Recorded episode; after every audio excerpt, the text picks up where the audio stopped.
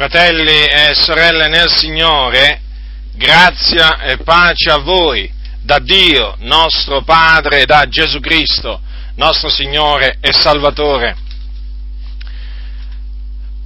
Oggi, come ai giorni degli Apostoli, ci sono molti ribelli, cianciatori e seduttori di menti, non solo fra le chiese pentecostali, ma anche tra le chiese evangeliche che non sono di matrice pentecostale. E a costoro oggi,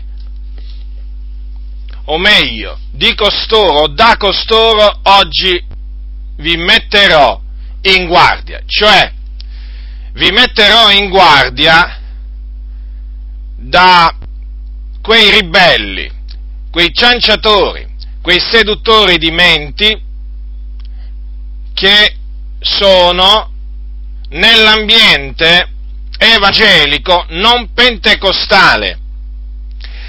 Io li definisco antipentecostali costoro, questi seduttori di menti, perché non c'è un altro termine che eh, un altro termine migliore che ho trovato per definirli. Eh, sia chiaro che gli antipentecostali non è che esistono solo da quando è sorto il movimento pentecostale, sia chiaro questo, eh? Esistevano ancora prima che sorgesse il movimento pentecostale in America, da dove poi si è diffuso per tutto il mondo. Perché? Perché per antipentecostale si intende qualcuno che quantunque professi di essere un credente, un cristiano, un figliolo di Dio, nega una parte dell'opera dello Spirito Santo, o meglio, nega la manifestazione dello Spirito Santo. A costoro bisogna turare la bocca, chiudergli la bocca.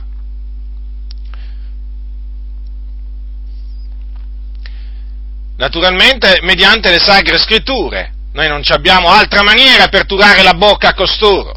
Nel mondo, quando si usa questo termine, si indica naturalmente togliere di mezzo dalla faccia della terra quella persona. No, invece secondo la Sacra Scrittura si intende proprio di confutarli e di turargli la bocca,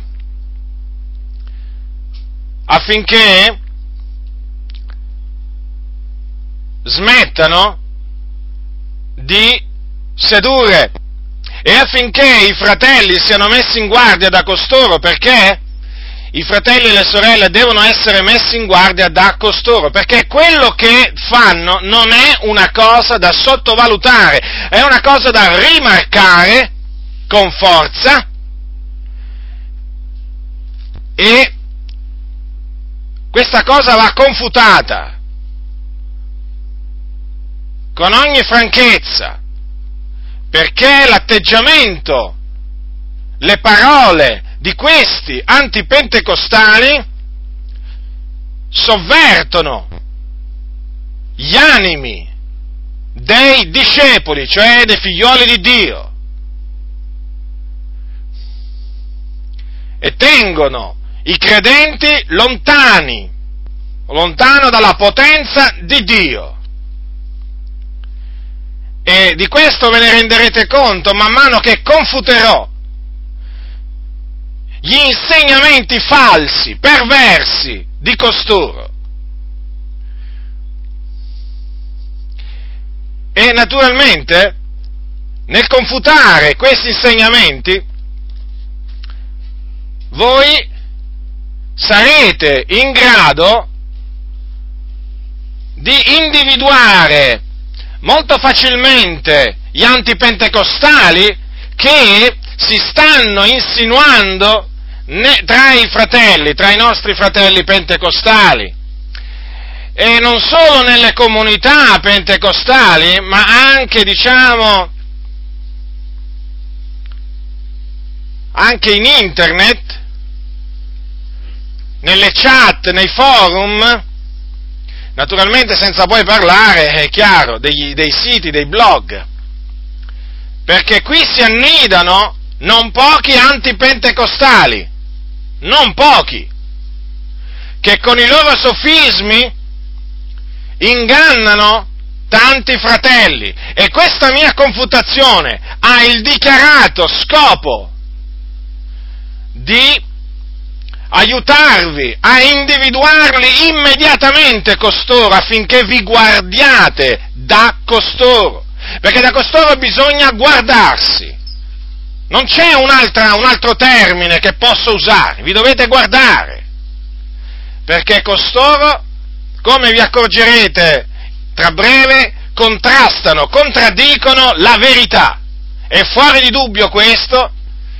E quindi da costoro bisogna guardarsi, non importa se è gente pacata, se è gente che usa un linguaggio, tra virgolette, religiosamente corretto, perché come c'è il politicamente corretto, c'è anche adesso il religiosamente corretto, praticamente è un linguaggio studiato apposta per sedurre i credenti. È un linguaggio che apparentemente sembra corretto, sembra giusto, anche perché è melato. È un linguaggio pacato, non parlano come me, in altre parole, ve lo dico con ogni franchezza. Costoro quando parlano sono pacati, sono pacati.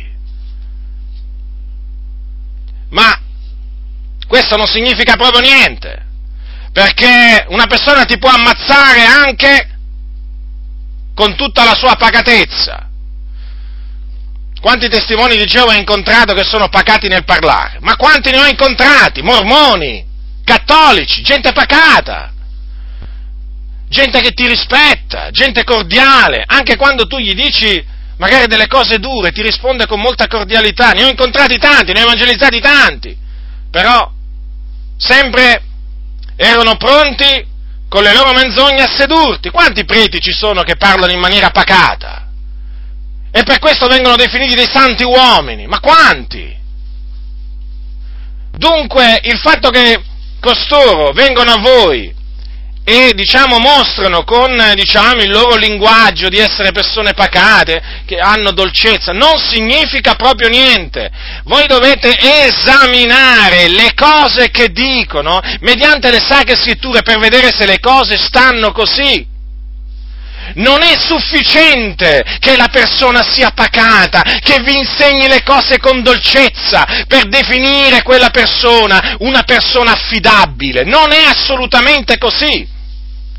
Perché se per questo Giovanni Battista non era una persona pacata, era una persona che gridava, era una voce infatti che gridava nel deserto. E quando parlava agli scribi e ai farisei non gli diceva razza di vipere, chi va insegnati a fuggire dall'ira a venire. Non glielo diceva così! E questo naturalmente lo dico per farvi capire, perché adesso ci sono coloro che pure si affidano a questo modo di, pa- di presentare le cose dolce per definire costoro nella verità. Quindi basta che uno vi viene a voi con un po' di miele sulla bocca e quella è nella verità.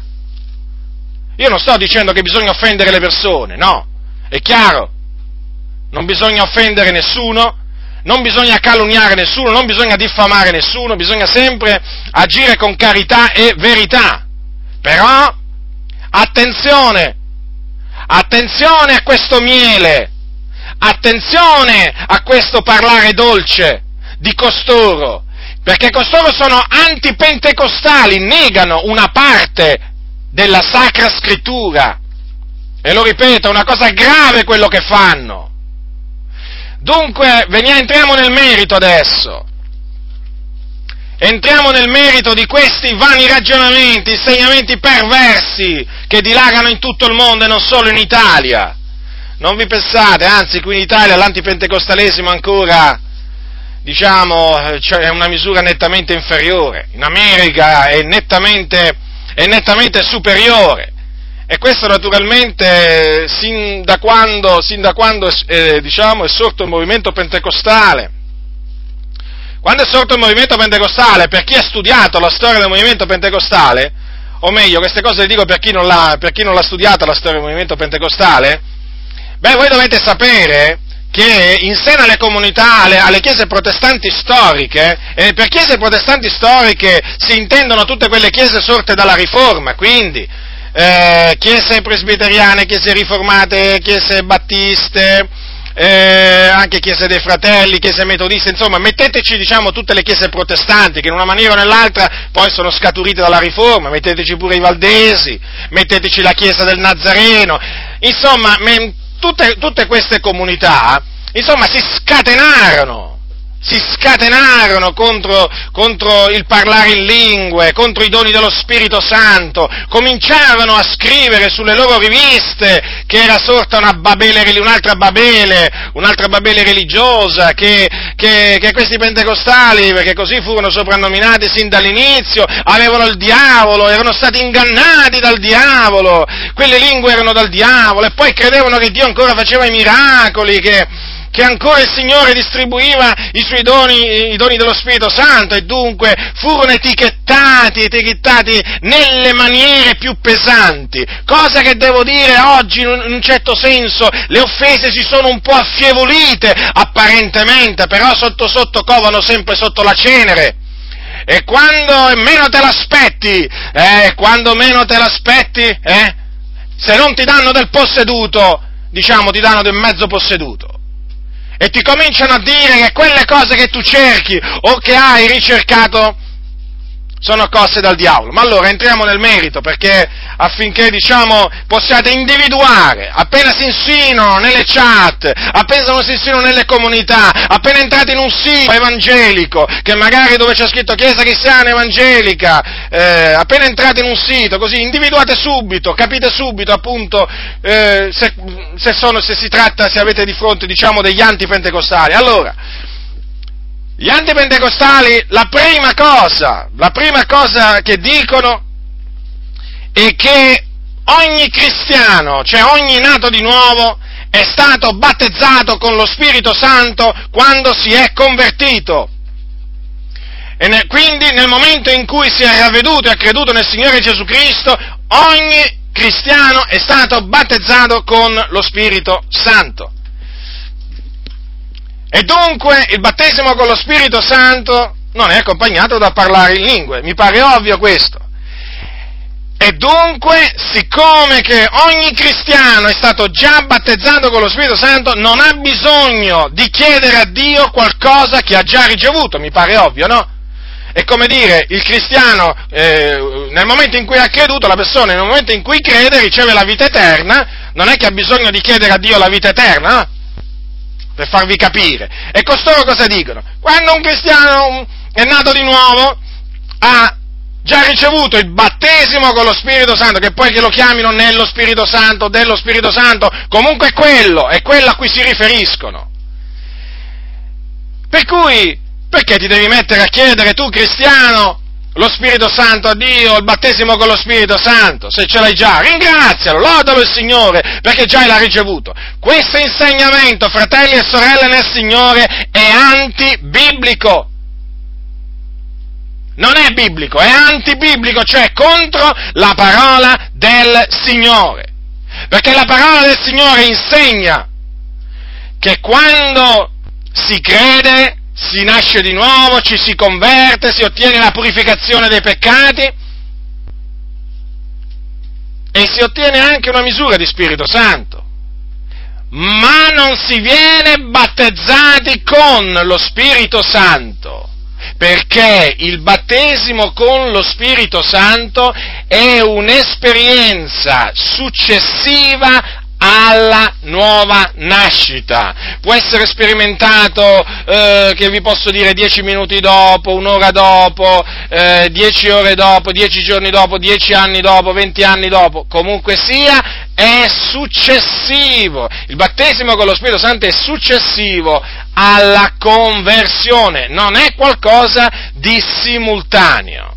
E questo adesso ve lo dimostro con la Sacra Scrittura, che questi antipentecostali naturalmente fanno credere di conoscere, e certo, nessuno mai di costoro vi verrà a dire io non conosco le scritture, mi pare ovvio, pure Joseph Smith eh, diceva che conosceva le scritture, pure Russell, il fondatore, anche Rutherford, i, i cofondatori della Torre di Guardia dicevano di conoscere le scritture, ci mancherebbe altro. Avete mai sentito dire un papa poi peraltro dire io non conosco la Bibbia? Ma, ma, ma, ma, cioè, ma è impensabile, quindi anche costoro dicono di conoscere le scritture, anzi loro dicono di tagliarle rettamente e che quindi siamo noi che non le tagliamo rettamente, capite? Certo, perché noi abbiamo dato retta al diavolo. Adesso vi dimostrerò invece chi ha dato veramente al diavolo, che noi invece abbiamo dato retta a Dio, e invece sono gli antipentecostali che hanno dato retta al diavolo nella loro ignoranza, certo, perché non conoscono le scritture, e non solo le scritture, ma non conoscono neppure la potenza di Dio, e difatti è per questo che quando parlano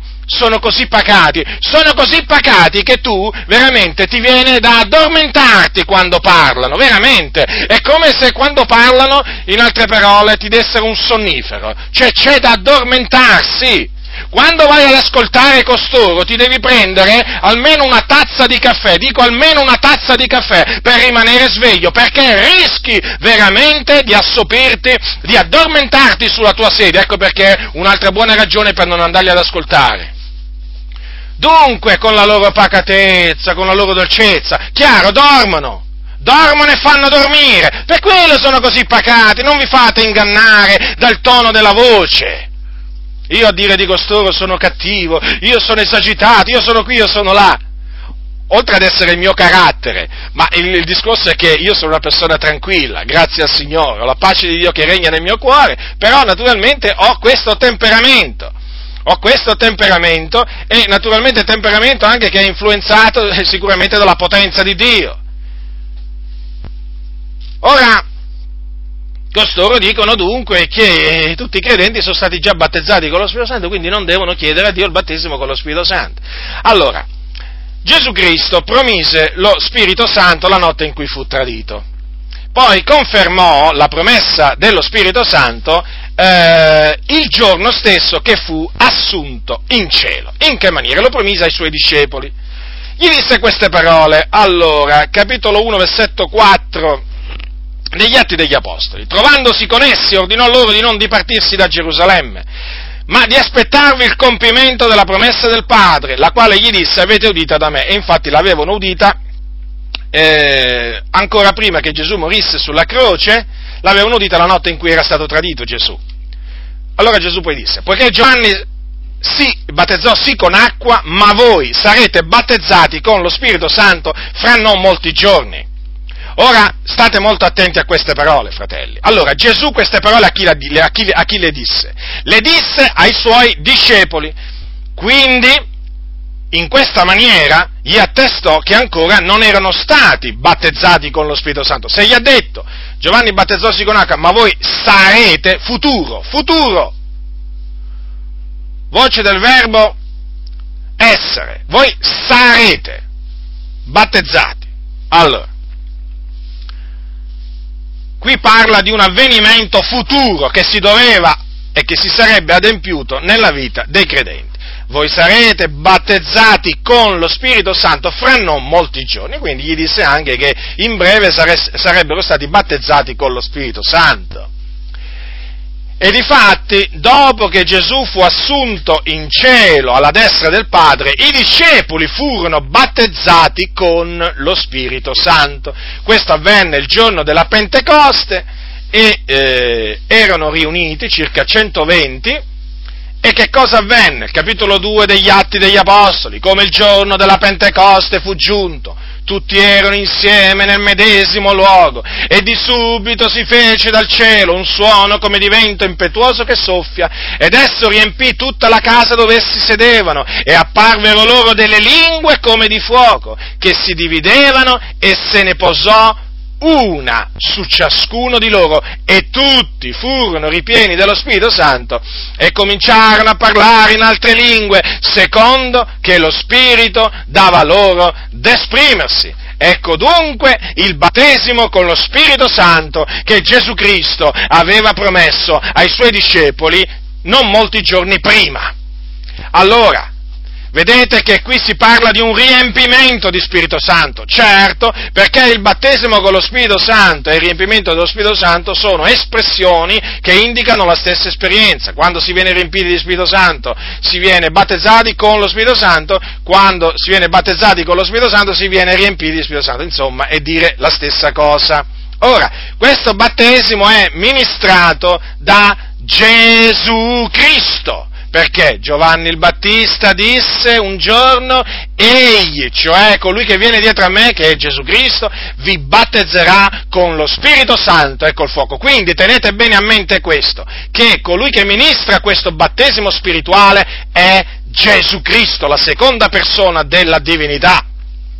Allora, eh, in quel giorno della Pentecoste, dunque, furono battezzati con lo Spirito Santo. E che cosa avvenne nel momento in cui furono battezzati con lo Spirito Santo? Cominciarono a parlare in altre lingue secondo che lo Spirito dava loro ad esprimersi. Quindi il battesimo con lo Spirito Santo, un riempimento dello Spirito Santo sperimentato dai circa centoventi il giorno della Pentecoste, e tra, e tra quei circa centoventi c'erano anche gli apostoli, fu accompagnato da una manifestazione soprannaturale dello Spirito Santo che consisteva nel parlare in altre lingue, lingue naturalmente che loro non avevano imparato mai, quelle persone, quei credenti. Ora, vere lingue, eh? Vere lingue, non lingue degli angeli come dicono alcuni, no, no, vere lingue. Infatti il loro linguaggio fu compreso poi da, eh, da quegli ebrei, da quei giudei che si trovavano a Gerusalemme per la festa della Pentecoste, che ricono- eh, inte- intesero quello che quei Galilei, perché erano Galilei, parlavano, che dicevano in altre lingue, infatti parlavano delle cose grandi di Dio. Allora, come potete ben vedere, Eh, questo battesimo con lo Spirito Santo fu seguito da parlare l'altra lingua. Allora, veniamo al, chiamiamolo, nocciolo della questione, veniamo al punto. Allora, ma adesso io mi concentrerò sui dodici, eh, eh, sui dodici eh, discepoli, sui dodici discepoli. Allora, ma quei dodici a cui Gesù disse, voi sarete battezzati con lo Spirito Santo fra non molti giorni, ma erano chiesa, cioè erano dei veri credenti, erano nati di nuovo, erano convertiti, erano dei figlioli di Dio? Da quello che dice la Sacra Scrittura, sì. Ora vi voglio eh, menzionare, vi voglio menzionare alcune parole che Gesù disse la notte in cui fu tradito, quando pregò il Padre. Allora, vi vorrei, fare, vi vorrei leggere alcune parole che sono nella preghiera, appunto, che è chiamata preghiera sacerdotale, comunque, quella, diciamo, è una dicitura che gli è stata data. Comunque, capitolo diciassette di Giovanni, alcune parole, per farvi capire, appunto, eh, chi furono, eh, chi erano quei dodici che, rice- che furono battezzati con lo Spirito Santo, eh, in quel giorno della Pentecoste. Allora, capitolo diciassette, leggerò dal versetto sei... Eh, al versetto nove. Allora, io ho manifestato, disse Gesù al Padre suo, io ho manifestato il tuo nome agli uomini che tu mi hai dati dal mondo, erano tuoi e tu me li hai dati, ed essi hanno osservato la tua parola, ora hanno conosciuto che tutte le cose che tu mi hai date vengono da te, poiché le parole che tu mi hai date le ho date a loro, ed essi le hanno ricevute, e hanno veramente conosciuto che io sono proceduto da te, e hanno creduto che tu mi hai mandato, io prego per loro, non prego per il mondo, ma per quelli che tu mi hai dato, perché sono tuoi. Ora, vi vorrei innanzitutto fare notare che Gesù riconobbe in quelle persone, eh, persone che avevano creduto, creduto, riconobbe in quelle persone persone che appartenevano a Dio e che Dio gli aveva dato a Gesù, riconobbe in quelle persone persone che non erano più di questo mondo. Infatti notate bene il versetto nove, io prego per loro, non prego per il mondo. Cosa significa questo? Che quei discepoli del Signore non erano più del mondo, ma erano stati riscattati dal mondo e quindi erano chiesa, perché il termine chiesa significa assemblea. l'assemblea di quelli chiamati fuori, dal, dal termine greco ecclesia. Quindi notate bene, il fatto che Gesù abbia detto io prego per loro, non prego per il mondo, vuol dire che i suoi discepoli Gesù non li identificò con il mondo, perché appunto non erano più il mondo, non erano più del mondo, e se non erano più del mondo vuol dire che erano stati riscattati da questo presente secolo malvagio e quindi erano a tutti gli effetti Chiesa.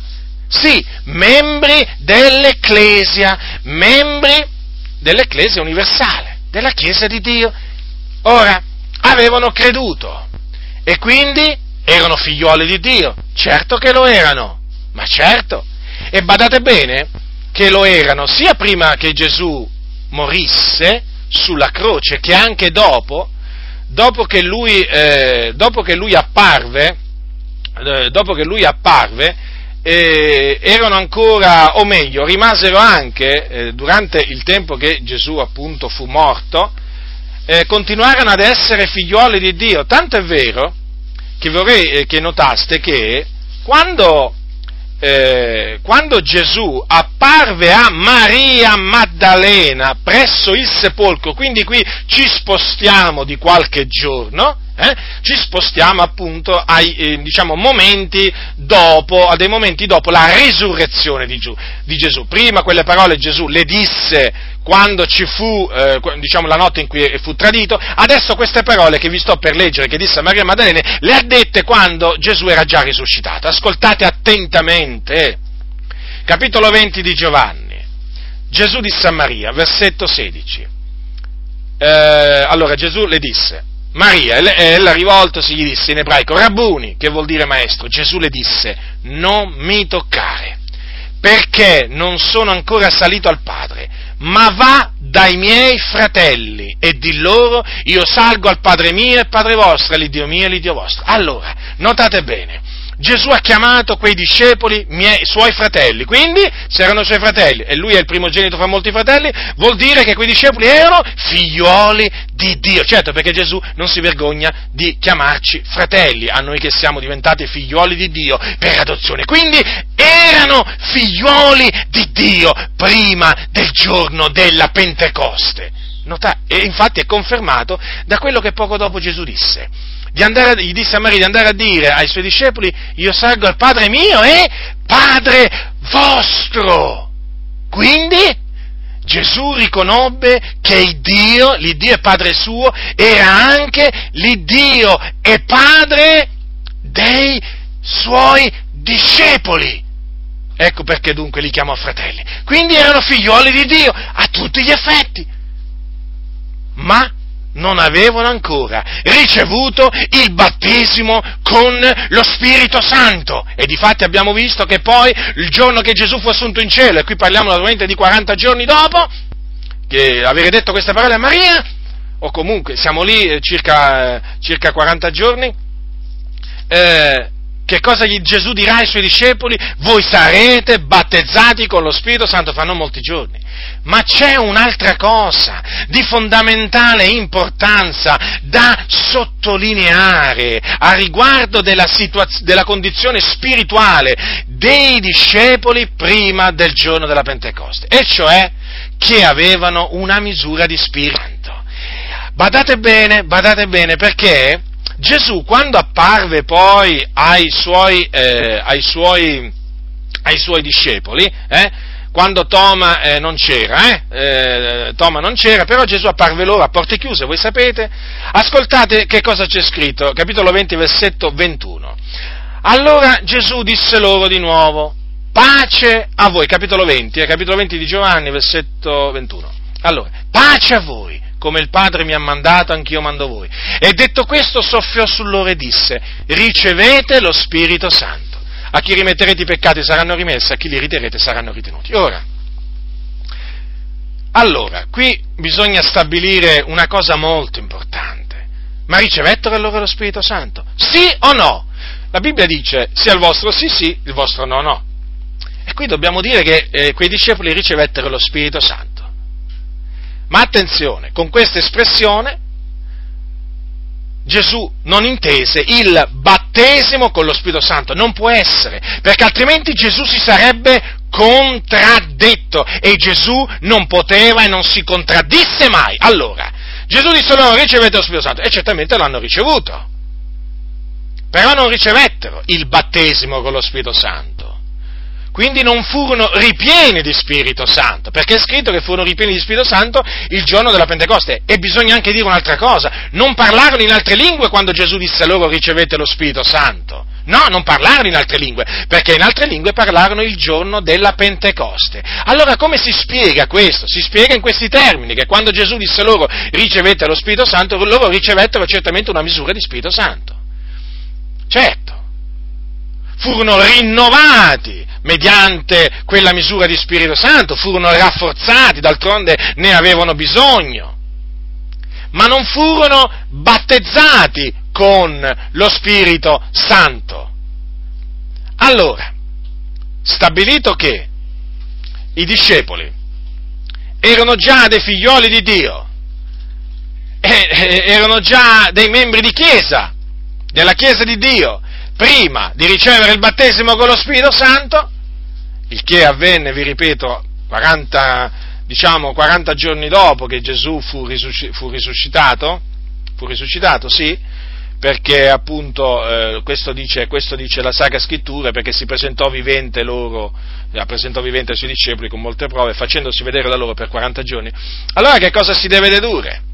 Si deve dedurre che il battesimo con lo Spirito Santo non si riceve quando si crede, non si riceve quando si nasce dall'alto, perché altrimenti i discepoli del Signore l'avrebbero già ricevuto prima del giorno della Pentecoste, ma non è così. E badate bene, non fatevi ingannare dal fatto che loro dicono: eh ma sì, ma lì doveva accadere la prima effusione dello Spirito Santo e quindi ci fu una situazione particolare. Sono tutti sofismi che io conosco molto bene, li conosco molto bene, sono solo dei sofismi, perché è vero che si trattò di un caso particolare, in quanto lo Spirito Santo ancora non era stato dato perché Gesù non era stato glorificato. È vero questo, e poi infatti Infatti, dopo che Gesù fu glorificato in cielo alla destra del Padre, e allora lo Spirito Santo fu sparso. Ma badate bene che non è, non è il, diciamo, il, il, diciamo, l'unico caso che ci mostra che il battesimo con lo Spirito Santo è distinto dalla nuova nascita e che si riceve dopo che si crede. Infatti, come vedremo dopo, anche i circa dodici discepoli a Efeso lo ricevettero dopo avere creduto. Quindi quello di dire eh ma ancora eh, lo Spirito Santo doveva essere sparso è semplicemente un sofisma. E poi vi, vi, vi ricordo questo: questi antipentecostali sono molto furbi, sono molto furbi perché naturalmente, naturalmente loro pensano che, i, che noi pentecostali siamo una, mand- una, mandria, una mandria di pecoroni ignoranti, perché loro pensano che noi pentecostali siamo un po', sapete, siamo come quelli che vanno dietro Benny, siamo tutti come, come si dice, seguaci di Benny Hinn, eh, di Kenneth Copeland, di Kenneth Hagin, di questi, di questi altri cianciatori, capito? Loro pensano che veramente tutti i pentecostali siano della stessa feccia, praticamente, che siano dei pecoroni, gente che non investiga le Scritture, che si fa trarre in inganno dall'apparenza, che si fa trarre in inganno da manifestazioni emotive e che le scambiano per manifestazioni dello Spirito Santo. No, non, io vi dico questo a voi antipentecostali: sappiate che non, non tutti i pentecostali sono di questa, di questa eh, diciamo, fatti di questa, di questa pasta, non sono tutti, tutti così, diciamo, non sono tutti ignoranti. E allora loro vogliono far credere che noi non siamo di quelli che esaminano le Scritture per vedere se le cose stanno così. Oh no, noi le esaminiamo invece le Scritture per vedere se le cose, non solo se, se le cose dette da Benny Hinn, da Kenneth Hagin, da Kenneth Copeland stanno veramente così, ma noi esaminiamo le Scritture per vedere se, se anche le vostre cose, le cose che voi dite, stanno veramente così. Voi non è che siete esclusi, non siete esclusi, no, noi vi includiamo tra coloro, capito, i cui scritti e le cui, e le cui discorsi vanno esaminati alla luce delle Scritture. E abbiamo esaminato le Scritture per vedere se le cose che voi dite a tale riguardo eh, sono vere, e abbiamo riscontrato che non sono vere. Quindi voi mentite contro la verità, vi dovete ravvedere, dovete riconoscere i vostri errori dottrinali e uscire dal laccio del diavolo nel quale siete caduti a vostra insaputa. Avete pensato fino a questo giorno eh, di essere nella verità in queste cose, ma non non lo siete, e allora chiedete perdono al Signore, abbandonate le vostre ciance e veramente attaccatevi alla parola di Dio, dalla quale voi vi siete staccati, o meglio da quella parte della parola di Dio dalla quale voi vi siete staccati. Dunque è dimostrato, eh, diciamo dall'esempio dei, dei, dodici, dei dodici discepoli e naturalmente anche dai circa centoventi, che il battesimo con lo Spirito Santo non equivale alla conversione. Allora come spiegare le parole? O meglio, andiamo ad un altro esempio, dopo vi spiegherò naturalmente un'altra cosa. Andiamo all'esempio del, eh, dei circa dodici discepoli, abbiamo parlato dei circa centoventi, adesso parliamo dei circa dodici, che a, a, ad Efeso fu, ricevettero il battesimo con lo Spirito Santo dopo che credettero. Allora, allora è scritto, capitolo diciannove, verset, dal versetto uno al sette, ora avvenne che mentre Apollo era a Corinto, che Paolo, avendo attraversato la parte alta del paese, venne ad Efeso e, si, e vi trovò alcuni discepoli, ai quali disse, riceveste voi lo Spirito Santo quando credeste? Ed essi a lui, non abbiamo neppure sentito dire che ci sia lo Spirito Santo. Ed egli disse a loro, di che battesimo siete dunque stati battezzati? Ed essi risposero, del battesimo di Giovanni. E Paolo disse, Giovanni battezzò col battesimo di ravvedimento, dicendo al popolo che credesse in colui che veniva dopo di lui, cioè in Gesù. Questo furono battezzati nel nome del Signore Gesù, e dopo che Paolo ebbe loro imposto le mani, lo Spirito Santo scese su loro e parlavano in altre lingue e profetizzavano. Erano in tutto circa dodici uomini. Allora, innanzitutto, chi erano costoro che Paolo incontrò? Erano discepoli. Ora mi vorrei soffermare su questa parola, perché questi cianciatori in tutte le maniere cercano di fare passare queste persone come delle persone che non erano discepoli di Gesù Cristo. E a me mi dà tremendamente fastidio che questi ignoranti, che questi ignoranti eh, la facciano franca nell'ambiente evangelico, la fanno franca perché riescono a far veramente Eh, far credere delle menzogne. Allora, ogni qualvolta negli Atti degli Apostoli è eh, diciamo, menzionato il termine discepoli, la Scrittura si riferisce a persone rigenerate dallo Spirito Santo, a discepoli dunque di Gesù Cristo, a fratelli nel Signore, a figliuoli di Dio. E difatti, e difatti, quando poi l'Apostolo Paolo si vide contraddetto e contrastato ad Efeso, cosa c'è scritto? Capitolo sempre diciannove, versetto nove. Ma siccome alcuni si indurivano e rifiutavano di, di credere, dicendo male della nuova via, dinanzi alla moltitudine, egli, ritiratosi da loro, separò i discepoli, discorrendo ogni giorno nella scuola di Tirano. Vedete? Qui sta parlando dei discepoli di Gesù, e quindi, vedete? Stesse persone, discepoli di Gesù, capitolo venti degli Atti, ancora una volta, or dopo che fu cessato il tumulto, Paolo, fatti chiamare i discepoli ed esortatoli, li abbracciò e si partì per andare in Macedonia. Prendete anche il capitolo il capitolo sedici, capitolo sedici, quando Paolo venne ad Erba, e venne anche ad Erba, degli Atti degli Apostoli, e a Listra, ed ecco qui vi era un certo discepolo di nome Timoteo. Allora, questo discepolo, e questo uomo, Timoteo, giovane, è chiamato discepolo, discepolo di chi? Di Gesù, perché aveva creduto in Gesù, certo era un credente, un vero credente in Gesù Cristo, e quindi non si capisce perché quelli che incontrò Paolo ad Efeso non dovevano essere veri credenti. Erano sì credenti in Gesù Cristo, sono questi cianciatori antipentecostali che vogliono far credere che questi non erano discepoli, veramente dei discepoli di Gesù. E poi, dico io, ma costoro, ma la leggono la Scrittura? E se la leggono, vi rivolgo a voi, ma come la leggete? Qui Paolo ha fatto una domanda, fece questa domanda, riceveste voi lo Spirito Santo quando credeste? Allora, adesso per un momento mi vorrei, diciamo, ehm, non mi vorrei soffermare sul fatto che qui c'è scritto quando e nella Diodati c'è scritto dopo che credeste. La, la, la traduzione corretta è quella della Diodati, lo ribadisco, non è questa qua della Riveduta. Ma comunque, a me se non concesso che sia anche questa, diciamo, la, la, la versione corretta, vorrei dire a costoro, Paolo riconobbe in quelle persone, persone che avevano creduto, perché gli ha detto, riceveste lo Spirito Santo quando credeste? Quindi... Quindi è evidente, si accorse, e Paolo aveva discernimento, che quelle persone avevano creduto. Creduto in chi?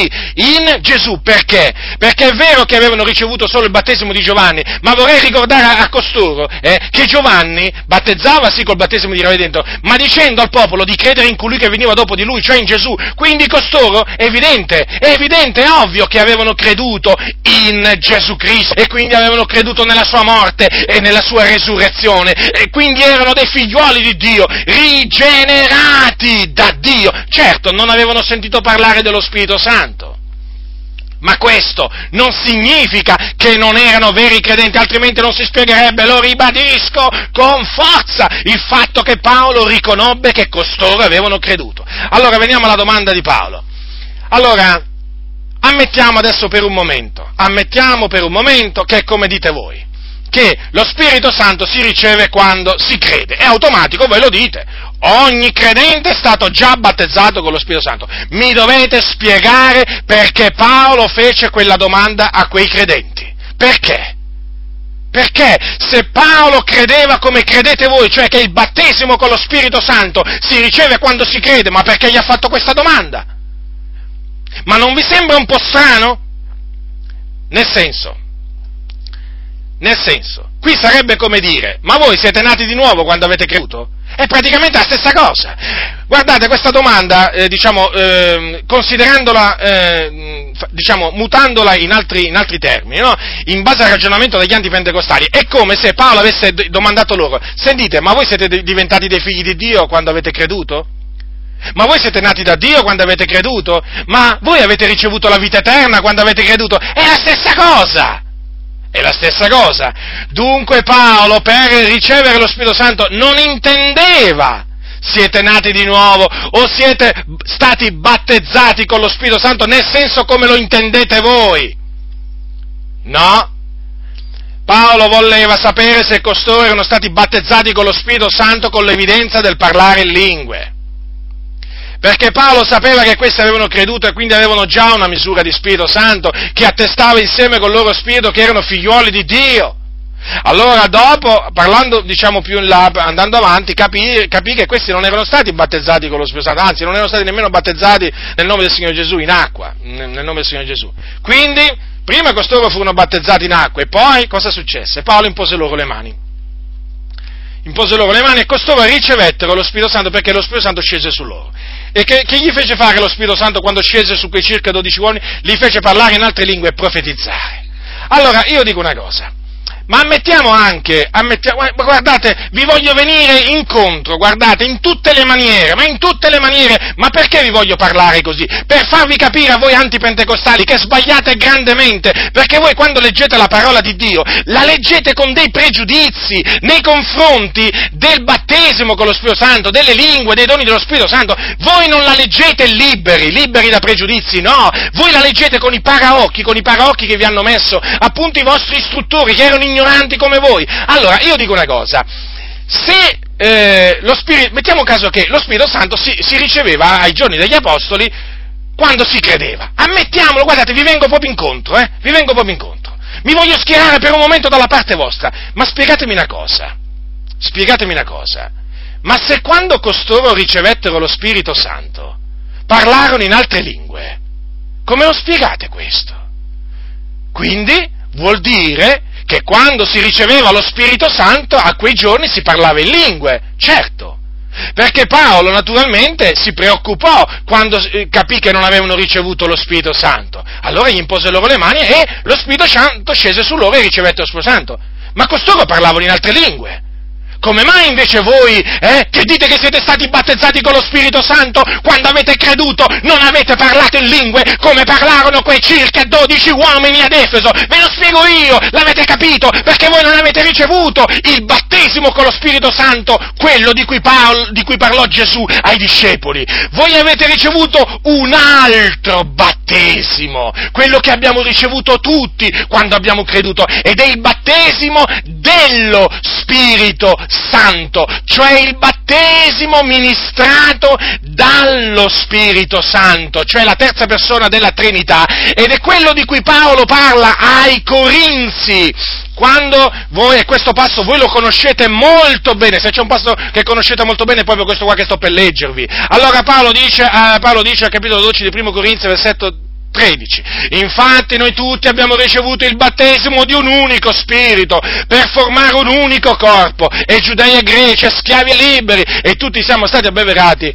di un unico spirito. Ecco dunque qual è il battesimo che si riceve quando si crede, è il battesimo ministrato dallo Spirito Santo, o chiamato battesimo di Spirito Santo, mediante il quale si viene inseriti, battezzati, immersi nel corpo di Gesù Cristo. Giudei e greci, schiavi e liberi, tutti entrano a far parte mediante questo battesimo della Chiesa dell'Iddio vivente. Ma non è questo il battesimo di cui Gesù fece la promessa il giorno, appunto il giorno che poi fu assunto in cielo. Quello è un altro battesimo che è ministrato da Gesù Cristo. Infatti, lo ripeto, Giovanni il Battista, a riguardo di questo battesimo, disse: egli vi battezzerà con lo Spirito Santo. Ecco risolto dunque il problema. E dunque voi errate grandemente, antipentecostali, errate grandemente. Ecco perché, fratelli nel Signore, vi dovete guardare da costoro,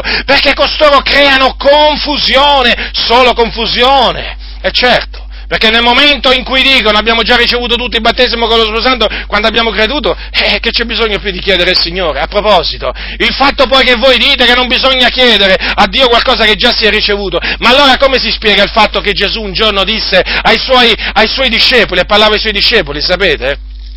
Ha detto queste parole, capitolo undici di Luca, allora...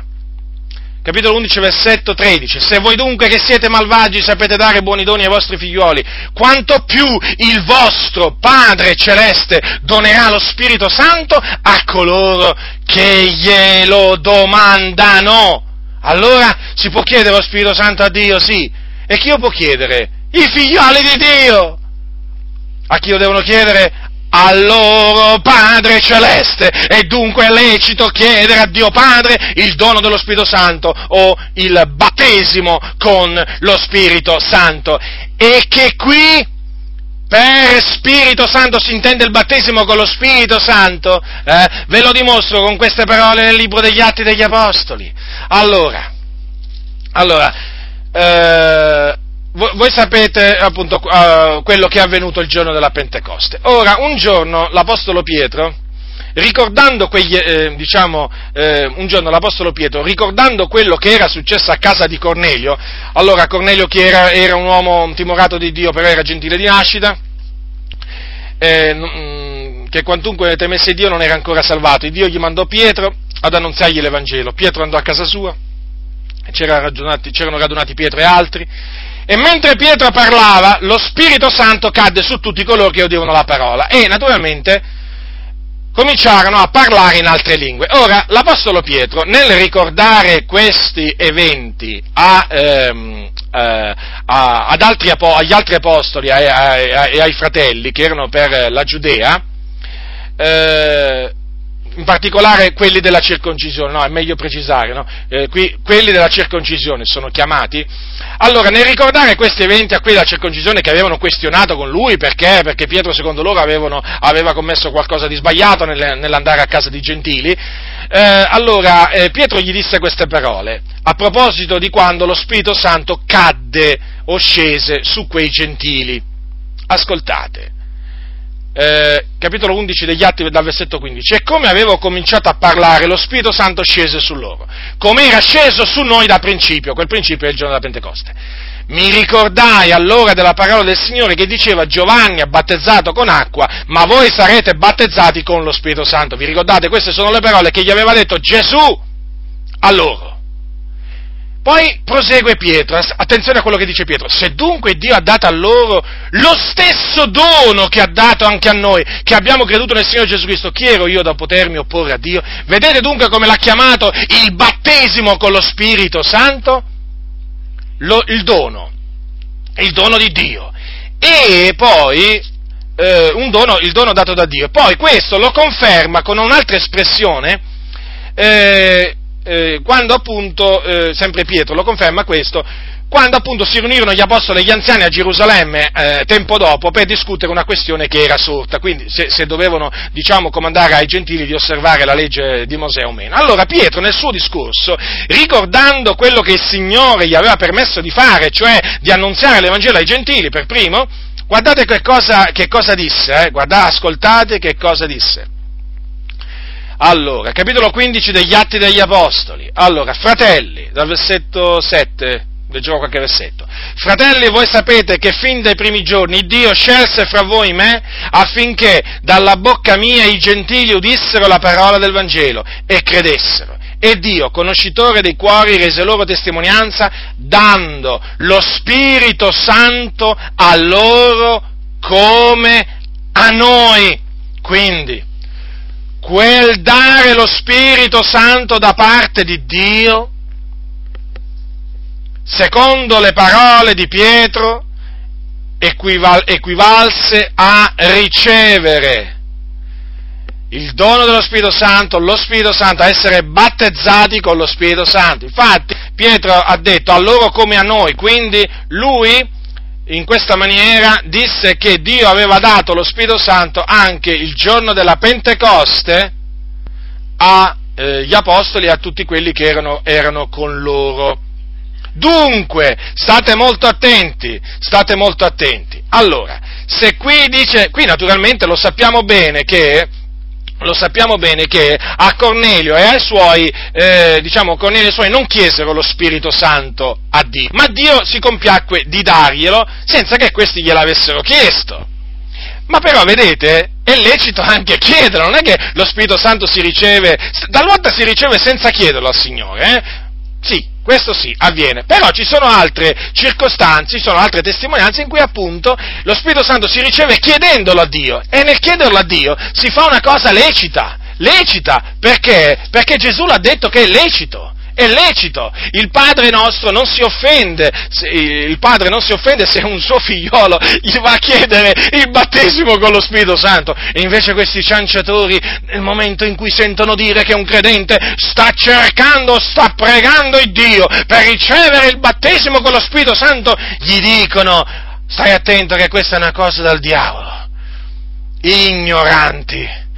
Le cose dal diavolo le state dicendo voi invece antipentecostali, non le stanno dicendo questi credenti, questi fratelli, queste sorelle che piegano le loro ginocchia davanti al Signore, che minano davanti al Signore e chiedono al Signore veramente di rivestirle di potenza dall'alto, perché il battesimo con lo Spirito Santo è un rivestimento di potenza dall'alto, secondo che Gesù disse: voi riceverete potenza quando lo Spirito Santo verrà su voi. Loro non stanno facendo niente di male nei confronti di Dio, niente di male nei confronti della verità, siete voi invece che state agendo da stolti contro la verità, contro questi fratelli. Lo ripeto, potete anche essere in buona fede, ma si può sbagliare anche in buona fede. Quanti testimoni di Geova, quanti testimoni di Geova hanno detto che quando si erano uniti alla setta dei testimoni di Geova erano in buona fede, eh? Non lo nego, però erano sempre nell'errore. Quindi a voi evangelici antipentecostali potrete essere anche in buona fede nel dire quelle cose, ma sape, sappiate che state errando grandemente e vi dovete tacere, dovete stare zitti, non dovete più insegnare queste cose, perché non fate altro che contrastare la verità e contrastare lo spirito della verità. Badate a voi stessi, perché Dio non lascia impuniti coloro che contrastano la verità e in questa maniera ingannano i fratelli,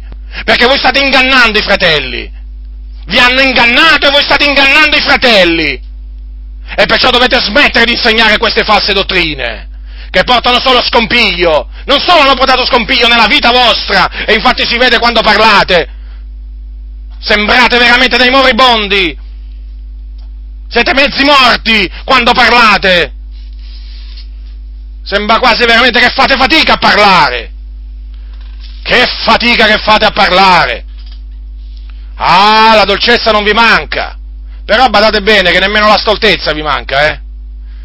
E manco l'ignoranza vi manca, e l'ho dimostrato con le Sacre Scritture. Quindi vedete, dovete porre un freno alla vostra lingua d'ora innanzi e smettere di proferire parole insensate contro questa parte del Consiglio di Dio, cioè contro il battesimo con lo Spirito Santo, con l'evidenza del parlare in lingue, perché ho dimostrato che il battesimo con lo Spirito Santo non solo non si riceve quando si crede, ma si riceve dopo che si crede, ma anche che è sempre accompagnato dal parlare in altre lingue. E dunque, le lingue non sono dal diavolo, sono i vostri vani ragionamenti che sono dal diavolo, è quella vostra lingua biforcuta che è dal diavolo, perché è la lingua del serpente che sibila, altro che dolcezza. Sotto quella dolcezza c'è il sibilo del serpente, che cerca in tutte le maniere di ingannare i fratelli, di tenerli lontani dalla potenza di Dio, e infatti voi non avete la potenza di Dio. D'altronde è così. Vi offendete? Non mi interessa, io spero veramente che queste parole vi rattristino, ma vi rattristino al ravvedimento, perché è ora che vi svegliate e vi ravvediate, svegliatevi a vita di giustizia. Ora, gli antipentecostali non è che contrastano solo il battesimo con lo Spirito Santo, con l'evidenza del parlare in lingue, ma anche quando si va ai doni dello Spirito Santo. Naturalmente non poteva essere altrimenti. Che, che cosa succede? Che cosa succede? Succede che i doni dello Spirito Santo, fratelli, loro dicono che Dio ha cessato di, da, di donarli, Dio ha cessato di distribuirli, e vi dicono pure quando. Sì, perché loro le conoscono queste date. Ma io dico una cosa, quando, quando si tratta di stabilire date sul ritorno del Signore, chiaramente eh, lo sappiamo tutti, no? Che, voglio dire, nessuno sa quanto è a quel giorno, quanto è a quell'ora. Però quando si tratta di stabilire la data, quando, quando il Signore ha smesso di dare i doni dello Spirito Santo, vedo che questi qua proprio la conoscono. Praticamente quando è morto l'ultimo apostolo. Quando è morto l'ultimo apostolo, che si dice secondo la tradizione fu Giovanni, discepolo che Gesù amava, e Dio... il nostro Dio è entrato in letargo, eh sì, eh, secondo costoro è come se fosse entrato in letargo, perché ha deciso di non dare più i doni dello Spirito Santo, e ha deciso di starsene sul trono a guardare quello che avviene sulla terra, a salvare qualcuno, e poi naturalmente a far fare al diavolo quello che vuole, perché il diavolo naturalmente continua a fare segni, prodigi, continua a dare eh, autorità ai suoi ministri, continua a dare, diciamo, eh, queste capacità medianiche, queste capacità di fare falsi miracoli. Il diavolo sì, il diavolo non è cambiato, ma l'Iddio d'Abramo, di Isacco e di Giacobbe, oh, questi ci fanno sapere che è cambiato, ha smesso di dare i doni dello Spirito Santo, e quindi non dobbiamo chiederle al Signore, e chi fa questo pecca, è un ignorante, è dal diavolo. Ascoltate, fratelli nel Signore, costoro sono dei seduttori, questi non sanno né quello che dicono né quello che danno per certo. Sappiate questo, che l'Iddio d'Abramo, di Isacco e di Giacobbe non muta, non muta, è lo stesso di, co- di, di come era ai giorni degli Apostoli, e non ha deciso con la morte degli Apostoli non dare più i doni dello Spirito Santo, perché il Signore continua a distribuire i doni dello Spirito Santo secondo la sua volontà, e nessuno glielo può impedire, e meno che meno questi cianciatori che cercano sì di impedire ai fratelli di ricevere i doni dello Spirito Santo. Ma una cattiva notizia per voi cianciatori: il nostro Dio ha un braccio che non si è accorciato, il nostro Dio ha una potenza che non è cambiata. Siete voi che vi dovete cambiare, dovete emendare le vostre vie, dovete pentirvi di quelle falsità che state dicendo oramai da tanti anni. Ora, i doni dello Spirito Santo, di cui Paolo ha parlato ai, eh, nella, prima, nella prima lettera ai, ai Corinzi, ancora oggi vengono distribuiti, perché ancora oggi il Signore vuole edificare la sua Chiesa, perché i doni dello Spirito Santo sono distribuiti per l'utile comune, e l'Apostolo Paolo dice ai Santi, ci dice di cercare di abbondare dei doni spirituali, di abbondare. E questo naturalmente perché mediante i doni la Chiesa è edificata. Ora, costoro sapete cosa dicono? Ci sono quelli che dicono che, che naturalmente i doni sono cessati.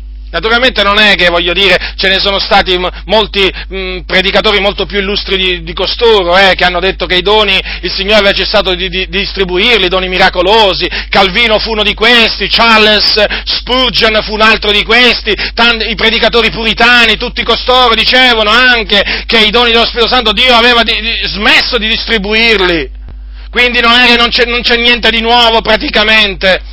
Però naturalmente è offensivo nei confronti della verità dire questo, perché i doni dello Spirito Santo ancora oggi vengono distribuiti da Dio. E poi voglio dire una cosa, Ma se il Signore, dico a costoro, ma dico a costoro, ma ascoltatemi, ma, ma per un momento, ma riflettete. Io so che non è, diciamo, vostra abitudine riflettere quando parlano i pentecostali, io lo so per esperienza, perché quando parlano i pentecostali voi vi turate gli orecchi, ma veramente vi supplico, veramente, ma riflettete un momento, eh. Non vi dico, non vi dico per tanto, ma veramente per pochi momenti, eh, per pochi momenti, poi smetterete di riflettere, ma riflettete almeno per un momento, ma dico un po', ma ditemi un po', ma se il Signore ha smesso con la morte degli apostoli di distribuire i doni dello Spirito Santo, ma mi volete dire come, come, come è possibile che i, i, i, due, i due testimoni, che, cioè i due profeti che appariranno prima che Gesù eh, apparirà dal cielo, eh, i due testimoni di cui si parla eh, al capitolo undici dell'Apocalisse, ma me lo volete dire com'è possibile che il Signore gli darà di profetare?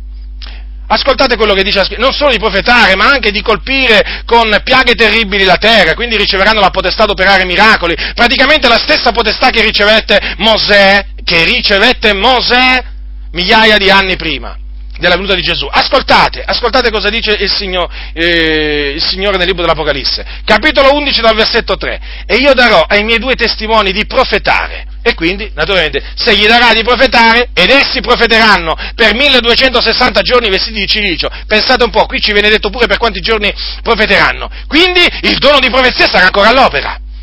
Sarà ancora all'opera, allora queste cose devono ancora avvenire. Quindi il dono di profezia non può essere, eh, diciamo, eh, il Dio non può avere smesso di distribuirlo, perché altrimenti la stessa cosa varrebbe per questi due testimoni. Eh? E badate bene che per qui, per dono di profezia non si intende la capacità di predicare, di insegnare, come dite voi, ignoranti. No, non è questo, qui si tratta proprio del dono di profezia. E chi profetizza parla agli uomini, come dice l'Apostolo Paolo, un linguaggio di edificazione, esortazione e consolazione. Allora, avanti, questi sono i due olivi e i due candelabri che stanno nel cospetto del Signore della terra, e se qualcuno li vuole offendere, esce dalla loro bocca un fuoco che divora i loro nemici, e se qualcuno li vuole offendere, bisogna che egli sia ucciso in questa maniera. Essi hanno il potere di chiudere il cielo, onde non cada pioggia, durante i giorni della loro profezia, e hanno potestà sulle acque, di convertirle in sangue, potestà di percuotere la terra, di qualunque piaga, quante volte vorranno.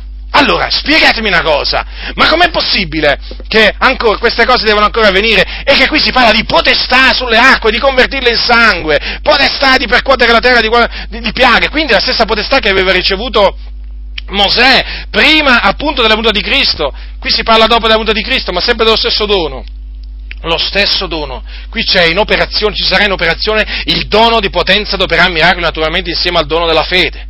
E allora, come lo spiegate questo? Ah, certamente voi avete i vostri sofismi, avrete escogitato tutti i vostri ragionamenti, naturalmente sempre per ingannare voi stessi e gli altri, ma qui le cose sono chiare, qui le cose sono chiare, i doni non possono essere cessati, non possono... Allora, considerate, l'Apocalisse fu scritta attorno all'anno novanta, verso la fine del primo secolo dopo Cristo, qui naturalmente il Signore parla di cose che devono ancora avvenire, quindi, eh, e quindi, è molto semplice il discorso, I, I, con la morte degli Apostoli, queste sono cose che ancora devono accadere, non sono già accadute.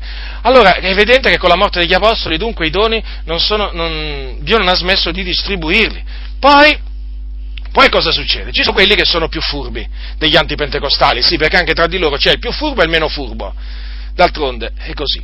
Allora, che cosa dicono i quelli un po' meno, un, un po', diciamo, un po' più furbi? Dicono così.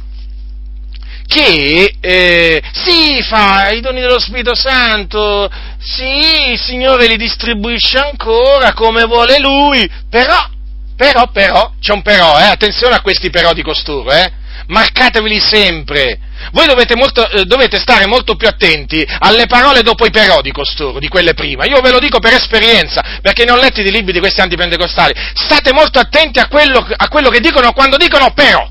Ecco, da quel momento lì veramente dovete veramente metterli sotto la, la lente di ingrandimento le parole che dicono. Però non spetta a noi pregare per questo o quest'altro dono. Capito? Attenzione, eh, perché qui si nasconde l'inganno. Noi non dobbiamo pregare il Signore per i doni dello Spirito Santo, no! Perché? Perché Dio fa quello che vuole. Avete capito? È come dire, noi non dobbiamo pregare per le persone del mondo affinché il Signore li salvi, tanto il Signore fa quello che vuole. Hai capito? È la stessa cosa. È la stessa cosa. E perché devo pregare il Signore affinché mi dia di annunciare la sua parola con ogni franchezza? Dio fa come, fa come vuole. Perché? Ma perché devo pregare? Ma chi me lo dice che io devo pregare per ricevere franchezza? Ma chi me lo dice? Me lo dice il Signore. E la stessa cosa mi dice il Signore per i doni dello Spirito Santo. Sapete come me lo, me lo dice? Vedete, l'Apostolo Paolo, andate, andate, in primo, andate in primo Corinzi, che cosa dice? Allora, dice così. No, perché costoro fanno tutto un, tutto un discorso, c'è scritto di desiderare, di ricercarli, ma non di pregare Dio per, per riceverli. E come? Non ho capito io. Ma se uno c'ha bisogno di una cosa, che fa? Se il tuo bambino c'ha bisogno di una bicicletta, vuole la bicicletta, che pensa? Che dice? Tanto papà fa quello che vuole. No, viene a te e te lo dice. Papà, vorrei una bicicletta. Desidera una bicicletta, c'ha il desiderio di avere una bicicletta, e glielo dice. Papà, vorrei una bicicletta, me la dai? Poi certo papà farà quello che vuole, certamente, in base alle sue possibilità e tante cose, però intanto il bambino gliela chiede. Che si offende il papà? Si offende un papà se il proprio figlio gli chiede una bicicletta? Che gli dà due ceffoni? Come ti permetti? Mi ha chiesto una bicicletta?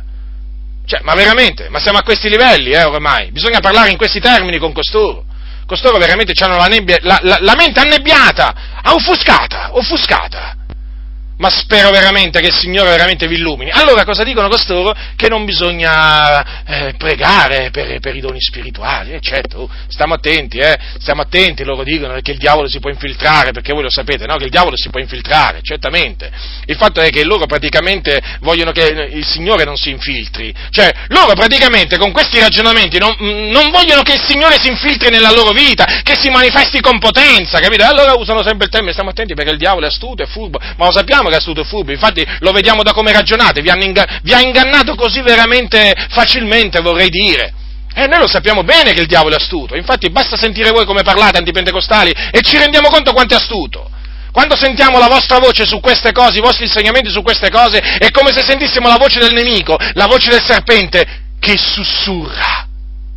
Allora Paolo dice, capitolo quattordici di primo Corinzi, procacciate la carità non lasciando però di ricercare i doni spirituali e principalmente il dono di profezia. Ora, io dico una cosa, qui quindi parla dei doni spirituali, no? Ricercare i doni spirituali, e quindi tra i doni spirituali c'è anche il dono della interpretazione delle lingue, che è uno dei doni dello Spirito Santo, menzionati da Paolo in primo Corinzi capitolo dodici. Ascoltate quello che dice Paolo a proposito di questo dono, eh? Ascoltate questa capacità che sarebbe, che è la capacità di interpretare in un linguaggio comprensibile eh, quello che è stato detto in altra lingua.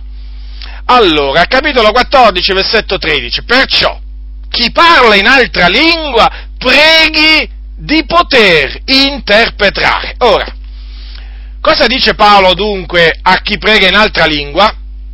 A prescindere che abbia ricevuto il dono della diversità delle lingue o meno, quindi a prescindere che parli in una lingua sola o in più lingue straniere per lo Spirito Santo, che cosa gli dice Paolo a costui? Che cosa lo esorta a fare? A pregare di poter interpretare. A pregare a chi si prega? Ma a chi si prega? A Dio.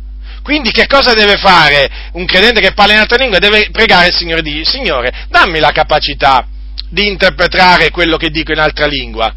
Mettimi in grado di interpretare quello che dico in altra lingua, o meglio ancora, Signore, dammi il dono dell'interpretazio- dell'interpretazione delle lingue. Poi alla fin fine sono dei doni, sono chiamati doni, quindi voglio dire, che male c'è nel chiedere, nel chiedere dei doni al Signore? Ma che male c'è? Ma veramente, sono delle cose assurde che si sentono dire da costoro. È chiaro che il nemico è astuto.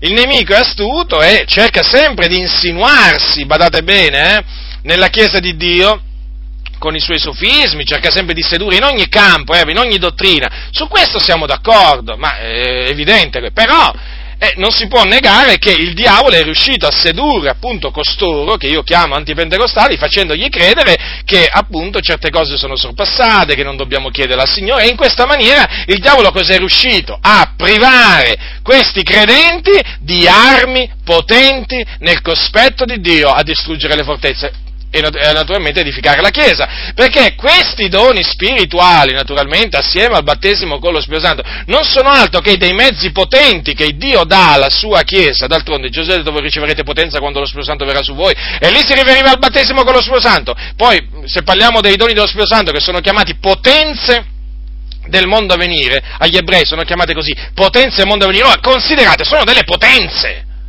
Ricevere doni dello Spirito Santo equivale a gustare le potenze del mondo a venire. Ora, È evidente, molto semplice il discorso. Il diavolo con quei ragionamenti è riuscito a tenere questi antipentecostali lontani dalla potenza di Dio.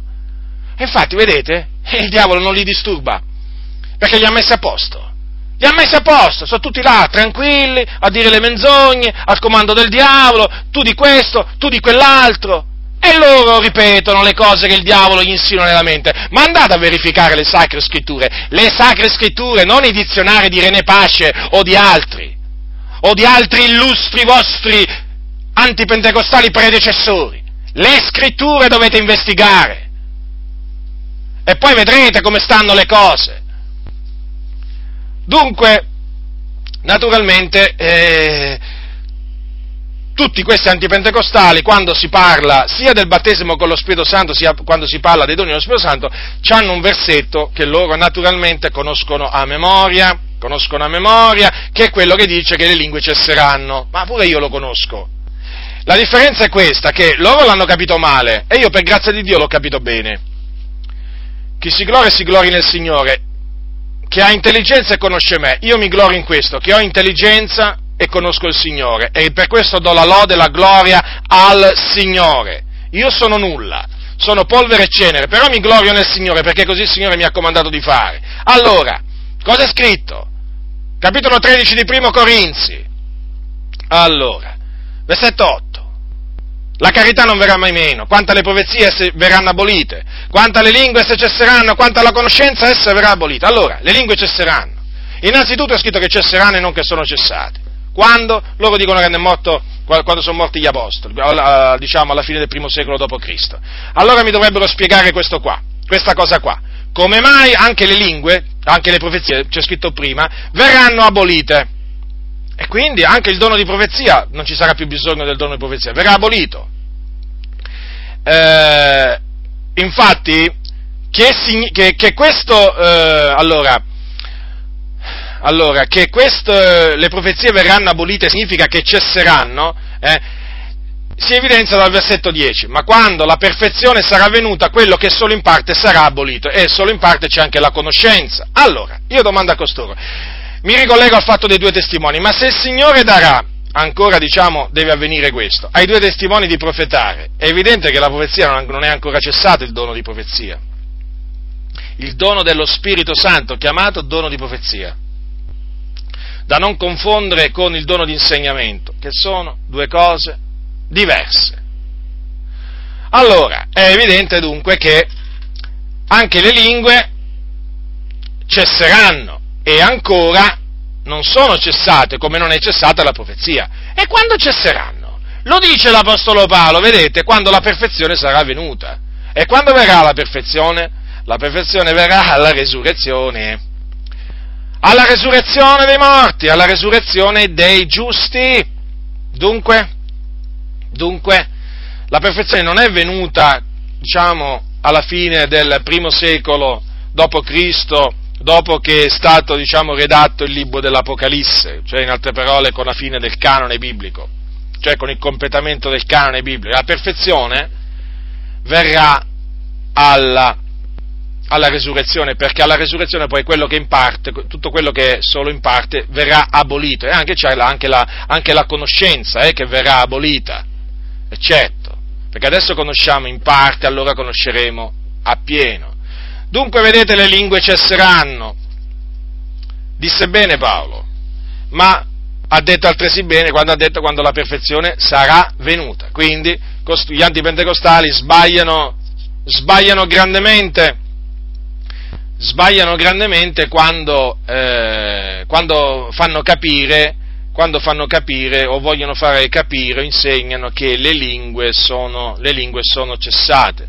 Devono cessare le loro lingue, le loro lingue lì sì che devono cessare, linguacce, perché veramente sono veramente delle lingue biforcute quelle che dicono queste cose, e io spero veramente che si tacciano quelle lingue e che diventano veramente delle lingue di verità, e non lingue che mescono la verità con la menzogna, perché non è che tutto quello che dicono gli antipentecostali è, menzo- è menzogna, eh? si badi bene, si badi bene, io naturalmente parlo naturalmente degli antipentecostali eh, a livello evangelico, ci mancherebbe altro, però eh, bisogna anche dire con altrettanta chiarezza che parte di quelle, delle cose che loro insegnano sono false. Allora, ora, eh, una delle, eh, delle altre cose, uno degli altri insegnamenti da cui voi potete subito riconoscere che questi sono antipentecostali è l'insegnamento sulla guarigione. Praticamente, quando si va nel campo della guarigione divina, Eh, voi vi accorgete subito che costoro non parlano come dovrebbero parlare. Infatti loro naturalmente dicono: ah, ma Dio, Dio è capace di fare tutto, eh? Dio può fare miracoli in qualsiasi momento, Dio è onnipotente, lo dicono con ogni chiarezza, Dio è onnipotente, eh? Non sentirete mai un antipentecostale dire che Dio non è onnipotente. Però, c'è un altro però anche qua, attenzione, però dicono, eh, non spetta a noi chiedere a Dio un miracolo. Eh, perché dobbiamo chiedere a Dio di guarirci? Eh? Come? Noi dobbiamo chiedere a Dio di guarirci, ma Dio ha stabilito le medicine per guarirci. Eh già, eh già, ci fanno sapere che Dio ha creato le medicine, sì, il nostro, il nostro buon padre, loro dicono, ha creato pure i farmaci. Sì, sì, sono delle sostanze, ci fanno sapere costoro, create da Dio proprio per, per guarirci. E, e badate che ci dicono anche altre cose, che scegliere di non usare i farmaci che sono da Dio, considerati i farmaci sono da Dio, eh, significa mettere Dio alla prova, eh, quindi tentare Dio è grave, eh? Questa è una cosa grave che non si deve fare. Poi certo, eh, può pure accadere, loro dicono che i farmaci non funzionano, strano però, eh? Gli ha fatti Dio non funzionano, può accadere che non funzionano. Non sapevo che ci sono delle cose che fa Dio che possono anche non funzionare. Comunque ci fanno sapere pure queste cose, gli antipentecostali, ma Dio comunque può scegliere a volontà sua di guarire miracolosamente. Allora qua, naturalmente, in tutte queste cose che vi ho detto ci sono parecchie menzogne. Ma mi viene da ridere, fratelli nel Signore, perché io dico, veramente, ma com'è possibile? Ma com'è possibile che costoro arrivano a dire queste cose? Ma quale Bibbia leggono? Quale Bibbia leggono? Ma allora, confutiamo pure questo ennesimo insegnamento falso. Allora, che Dio è onnipotente, siamo d'accordo, però non siamo d'accordo nel dire che non spetta a noi chiedere a Dio di essere guariti, perché eh, naturalmente di essere guariti senza le medicine, perché se io chiedo a Dio di guarirmi è chiaro che non devo fare uso di medicine, sennò che preghiera faccio al Signore? Eh, non riconosco la sua onnipotenza. Se io prego Dio di guarirmi tramite le medicine e quindi prendo anche le medicine, allora non riconosco la sua onnipotenza, cioè riconosco che Dio può fare fino a un certo punto. Praticamente ha bisogno delle medicine il Signore per guarire. Eh, come faccio a riconoscere l'onnipotenza di Dio se io prendo anche le medicine? Allora, dunque, eh, le medicine, e quindi naturalmente i medici. Allora, eh, costoro dicono che noi dobbiamo usare le medicine perché le ha create da Dio, e quindi dobbiamo confidare, dobbiamo confidare, confidare che il Dio ci guarisca tramite i medici, ma a me non risulta che la Bibbia dica questo. Praticamente la Bibbia non dice che io posso avere fiducia in Dio ricorrendo ai medicinali, nel senso, eh, la Bibbia eh, distingue tra il ricorrere a Dio e il ricorrere all'uomo, tra il confidare in Dio e il confidare nell'uomo, fa una netta distinzione. E fa una netta distinzione anche tra il confidare in Dio per la guarigione e il confidare negli uomini, o meglio, ricor- tra il ricorrere a Dio per la guarigione fisica e ricorrere agli uomini per ottenere sempre la guarigione fisica. E ve lo dimostro con un passo della Scrittura, che naturalmente gli antipentecostali detestano, però devo dire anche tanti pentecostali, eh, ormai, perché questo ragionamento che Dio si usa delle medicine per guarire ormai è subentrato in molte, in molte chiese pentecostali. Eh, badate bene che questo è un lievito che gli antipentecostali sono riusciti a far entrare. Eh.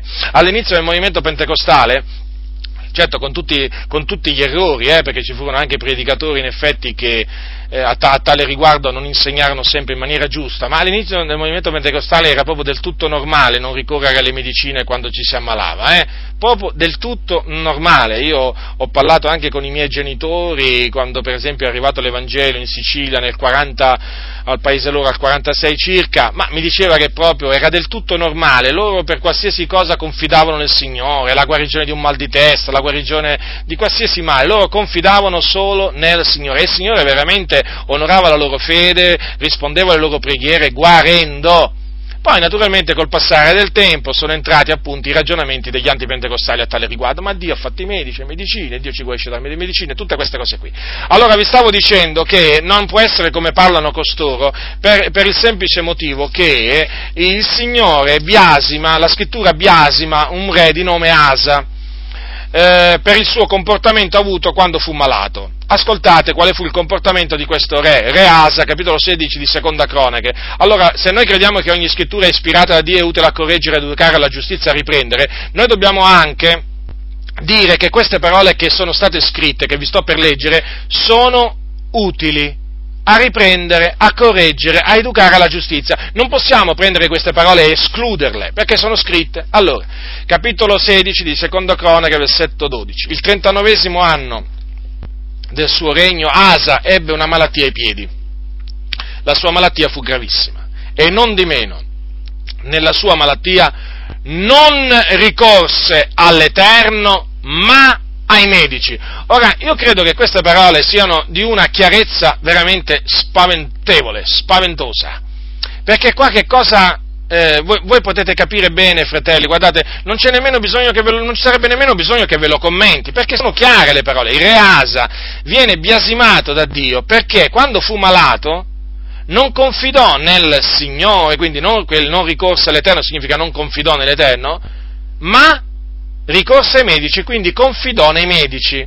Notate dunque? Quindi attenzione a coloro che vi vorrebbero far credere eh, che si può confidare in Dio buttandosi nelle mani dei medici. No, fratelli, non è così.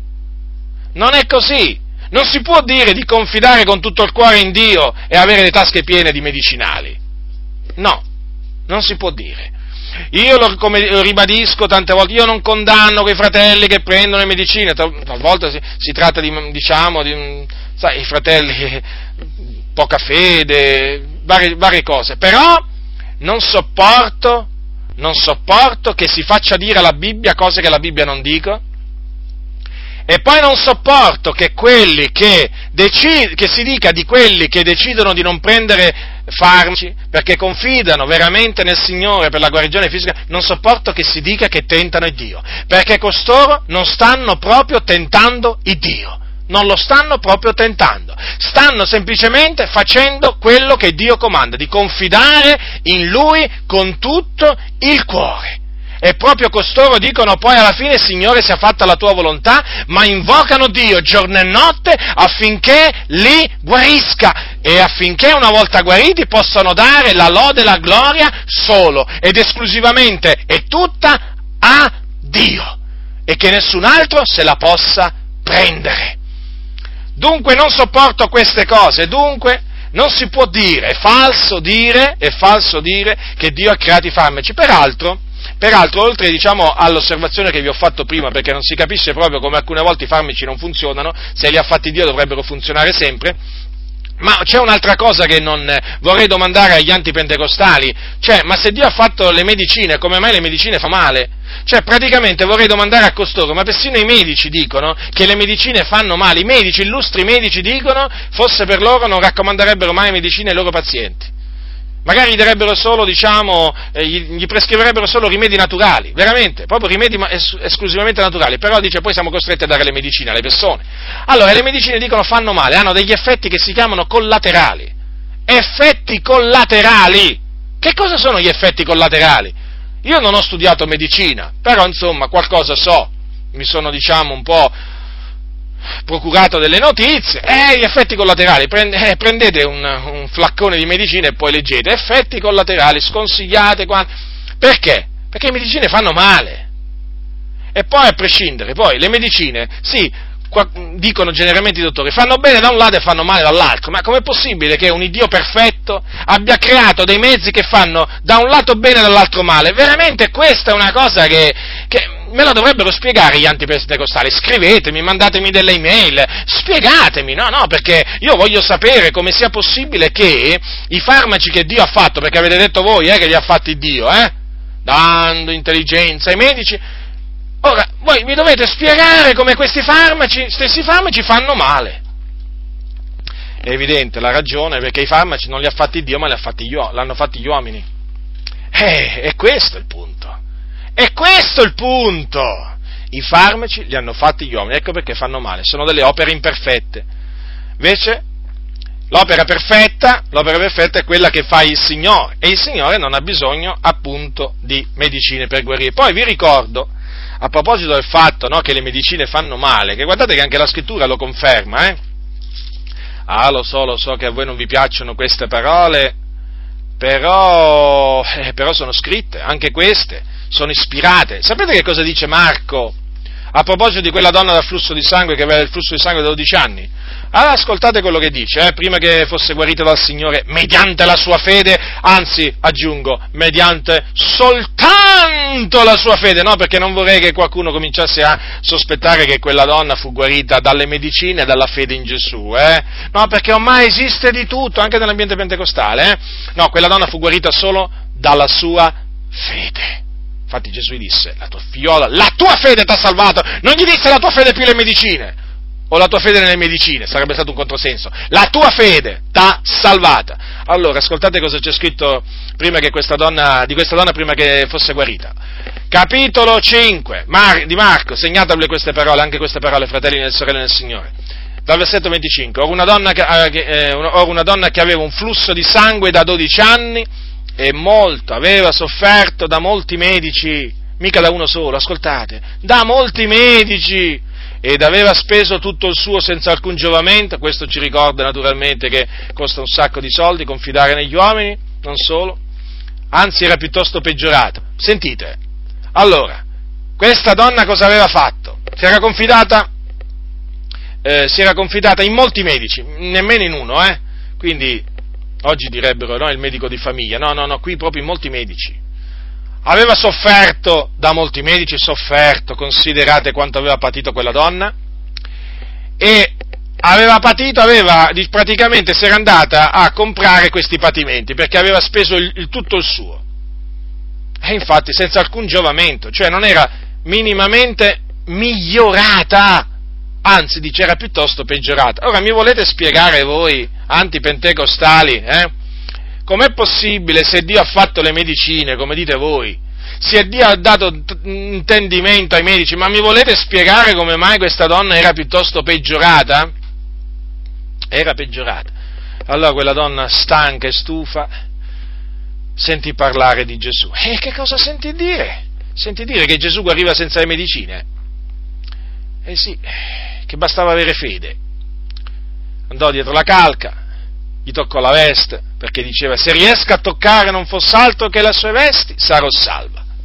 E quando la toccò le vesti di Gesù, quella donna sentì una virtù dentro di lei che la sanò, e il flusso si ristagnò. Proprio sentì nel corpo di essere stata guarita di quel flagello. Sì, perché quando il Signore guarisce si sente, è come se si sente. Non è un'illusione, non è che uno si illude, sono stato guarito. Sì, lo so che ci sono quelli in ambiente pentecostale che si illudono di essere stati guariti, no? Pe- pensano che sono stati guariti per avere detto sono stato guarito. Infatti ci sono questi predicatori corrotti che gli dicono, tu, fratello malato, tu devi dire che sei stato guarito. Come? Quello è malato e deve dire di essere stato guarito. Ma se è malato come fa a dire di essere stato guarito? No, no, glielo fanno dire. Tu devi parlare positivo, devi pensare positivo. Tanto quello poi magari dopo due o tre giorni muore, però intanto deve parlare, deve parlare e ragionare positivo. Eh, infatti, non succede niente. Non succede niente, non è così che si, si predica la guarigione, e soprattutto non è così che si riceve la guarigione, la guarigione divina. La guarigione divina si ottiene mediante la fede in Gesù Cristo, senza suggestionare nessuno, senza autosuggestionarsi, mediante la fede in Gesù Cristo. E quando si riceve, si viene completamente guariti di quel male, eh? Tutti possono riscontrare l'avvenuta guarigione. Allora, dunque, vedete, state molto attenti. Allora, un'altra, un'altra maniera in cui riconoscete che questi, che appunto, quando incontrate costoro che sono antipentecostali, lo riconoscete anche da come interpretano alcuni passi. Adesso io vi voglio, ve ne voglio citare due, eh, così almeno vi, vi voglio aiutare in questo. Eh. Allora, eh, quello in Primo Pietro, allora, capitolo due, versetto ventiquattro, dice Pietro, egli che ha portato egli stessi i nostri peccati nel suo corpo, sul legno, affinché morti al peccato vivessimo per la giustizia, e mediante le cui lividure siete stati sanati, guariti quindi. Ora, costoro interpretano questa, queste parole dicendo che, grazie appunto alla sofferenza che Gesù Cristo ha subito per noi, noi siamo stati guariti, ma questa guarigione è una guarigione spirituale, ci fanno sapere appunto gli antipentecostali costoro. Infatti dice che eravamo morti nei nostri peccati, ma ora in Cristo siamo vivi. E... ma chi volete ingannare? Ma chi volete ingannare? Cioè, ma vi rendete conto di quello che dite? Anche qui, datemi veramente, concedetemi quattro minuti, quattro minuti, ma di che dico? Quattro secondi di riflessione, ma riflettete. Qui prima Paolo, eh, Pietro parla della morte, la nostra morte al peccato affinché vivessimo per la giustizia, e quindi questa morte al peccato e il nostro vivere per la giustizia significa essere stati vivificati e quindi che siamo stati resi vivi, fatti vivi in Cristo Gesù. Quindi questo naturalmente è qualche cosa che concerne eh, diciamo eh, il nostro, il nostro spirito, La, la nostra parte spirituale, ma c'è anche il, il, il, il resto, e mediante le cui lividure siete stati sanati. Qui invece non parla della stessa cosa, parla di un'altra cosa, e infatti è chiaro, no? E mediante le cui lividure siete stati sanati, quindi guariti fisicamente, ma non spiritualmente, perché naturalmente, eh, chiamiamola così, va, ma è improprio chiamarla così, cioè voi semmai al massimo vi potrei concedere che, diciamo, quando Gesù ha detto affinché morti al peccato vivessimo per la giustizia, lì si tratta di guarigione spirituale, ma ripeto, è improprio usare questo termine, infatti sono contrario a usarlo, lì si tratta praticamente della salvezza spirituale, molti chiamano, la chiamano guarigione spirituale, ma è improprio come termine.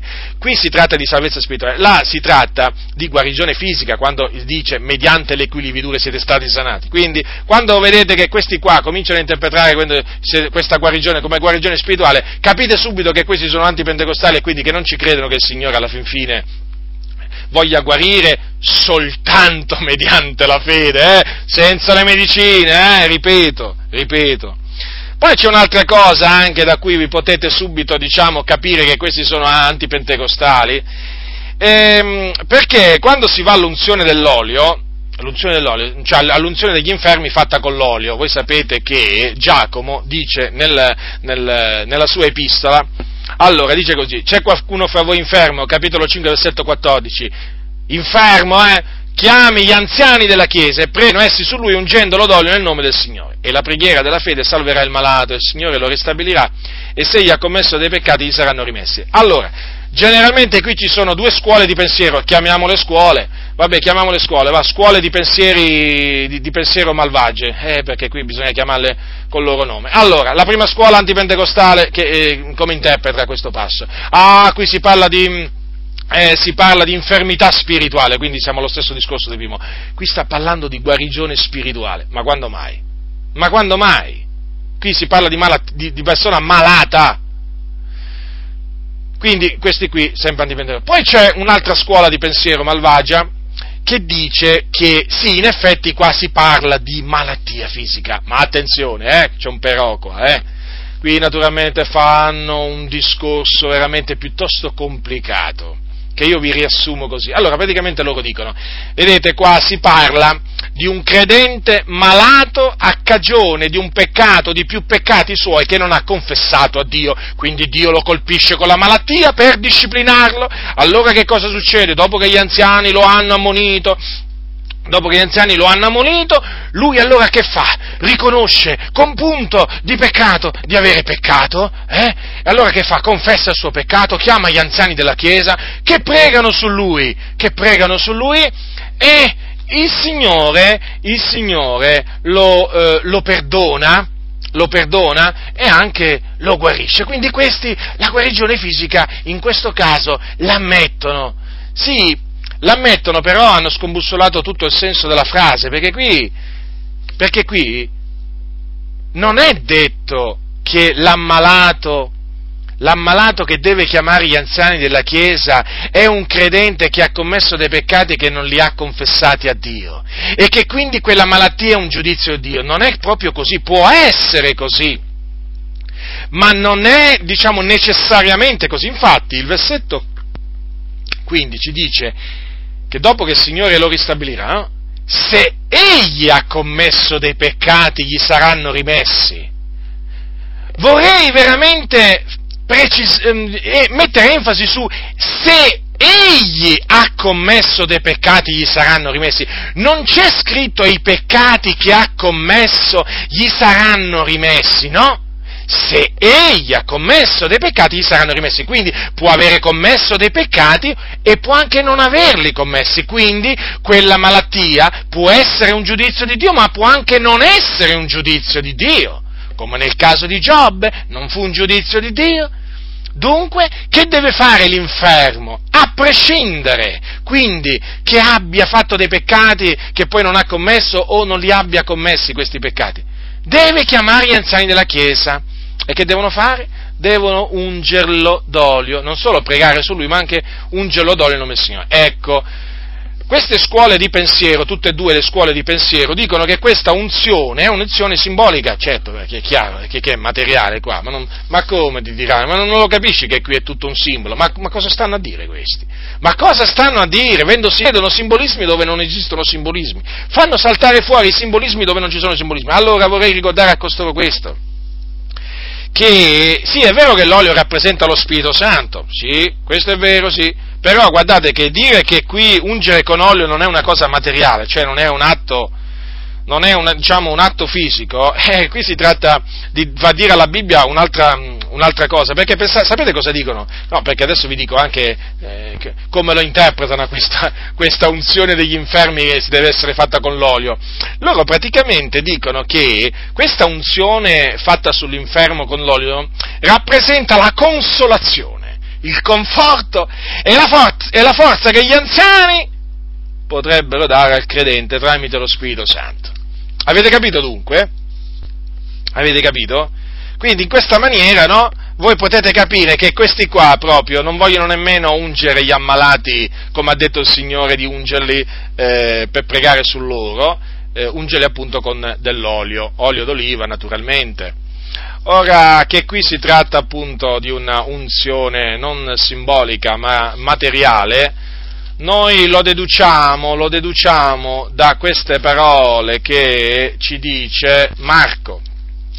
Marco, eh, Marco era un discepolo del Signore che ha scritto un Evangelo, eh, e questo, questo nostro fratello di nome Marco ci ha lasciato detto che dopo che eh, Gesù scelse i dodici, li mandò a predicare con l'autorità di eh, guarire gli infermi e di cacciare i demoni, naturalmente li mandò a predicare, eh, innanzitutto, e poi anche naturalmente cacciare i demoni e guarire gli ammalati. C'è scritto così, capitolo sei di Marco, versetto dodici e tredici. E partiti, predicavano che la gente si ravvedesse, cacciavano molti demoni, molti demoni, ungevano d'olio molti infermi e li guarivano.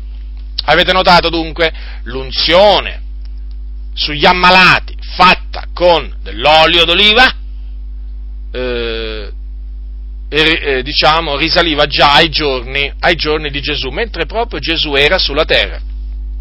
Ora, voi notate qualche simbolismo qua? Ma io non lo noto. Qui c'è scritto ungevano d'olio molti infermi e li guarivano.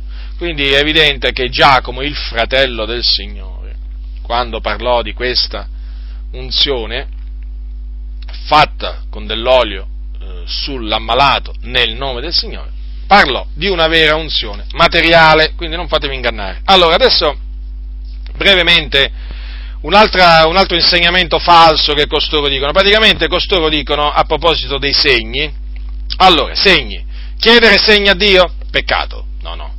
Non si possono chiedere segni a Dio, ci fanno, ci fanno sapere costoro, perché loro dicono che alcune volte dei, crete, dei credenti immaturi pretendono che Dio risponda alla loro domanda con un segno chiaro e inequivocabile, che in un certo giorno piova o risplenda il sole o che ricevono una lettera entro una certa data, eccetera, eccetera. Questi tentativi di forzare Dio a rientrare nei, no, nei, nei nostri schemi, loro dicono, e risponderci nel modo che definiamo, noi sono di solito sbagliati e le risposte restano tanto incerte quanto inaffidabili. Praticamente loro dicono che Dio ci guida sì, Però noi per la nostra guida ci dobbiamo solo affidare alla Bibbia, alla preghiera, al consiglio di altri fratelli maturi e alle circostanze.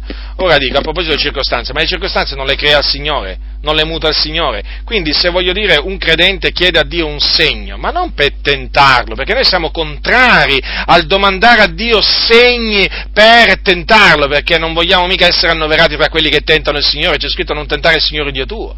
Quando quegli scribi e farisei, un giorno ci, ci furono degli scribi e farisei che, mh, diciamo, diciamo, misero alla prova Gesù chiedendogli un segno dal cielo, e Gesù non gli concesse nessun segno dal cielo, perché sapeva che quelli appunto gli chiedevano un segno dal cielo per metterlo alla prova. Ma noi non siamo di quelli che chiedono al Signore dei segni per metterlo alla prova, no, noi i segni che chiediamo a Dio glieli chiediamo per essere accertati nella sua volontà, praticamente glieli chiediamo quando appunto Dio ci spinge a farlo, come glieli chiese Gedeone. Vi ricordate Gedeone? Gedeone chiese dei segni particolari al Signore, perché voleva essere accertato, voleva essere sicuro che eh, il Signore lo chiamava a fare quella determinata cosa che peraltro gli aveva già detto che doveva fare, e il Signore gli concedette quei segni.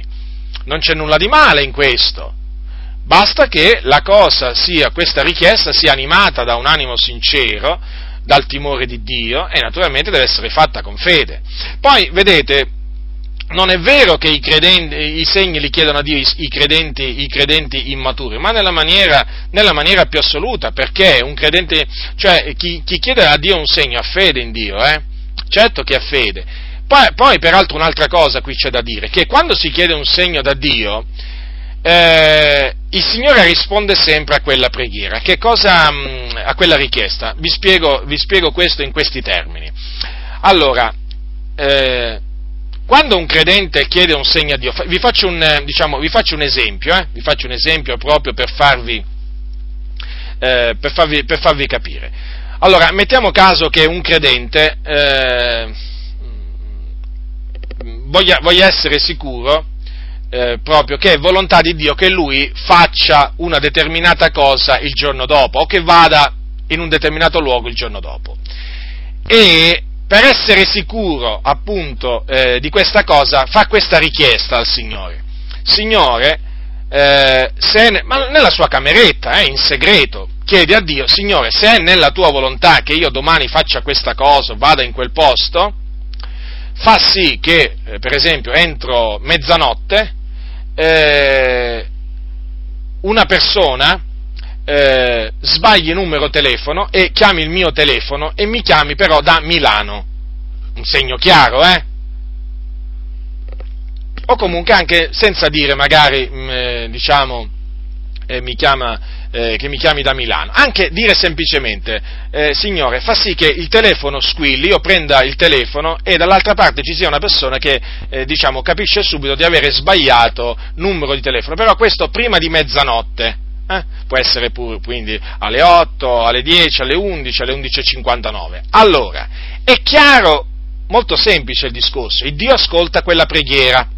Dio è onnipotente, ha il controllo di tutte le circostanze, di tutti gli uomini, di tutto. Il Signore ha il controllo persino del diavolo. Il Dio controlla pure il diavolo, quindi il diavolo non si può muovere, dopo che il credente ha fatto questa, questa richiesta, il diavolo non si può muovere per cercare, diciamo, di in, infiltrarsi nella preghiera del credente, no? Perché quella è una preghiera che è stata fatta a Dio, quindi è Dio che deve rispondere. E Dio naturalmente controllerà tutto l'universo affinché quella cosa accada o non accada.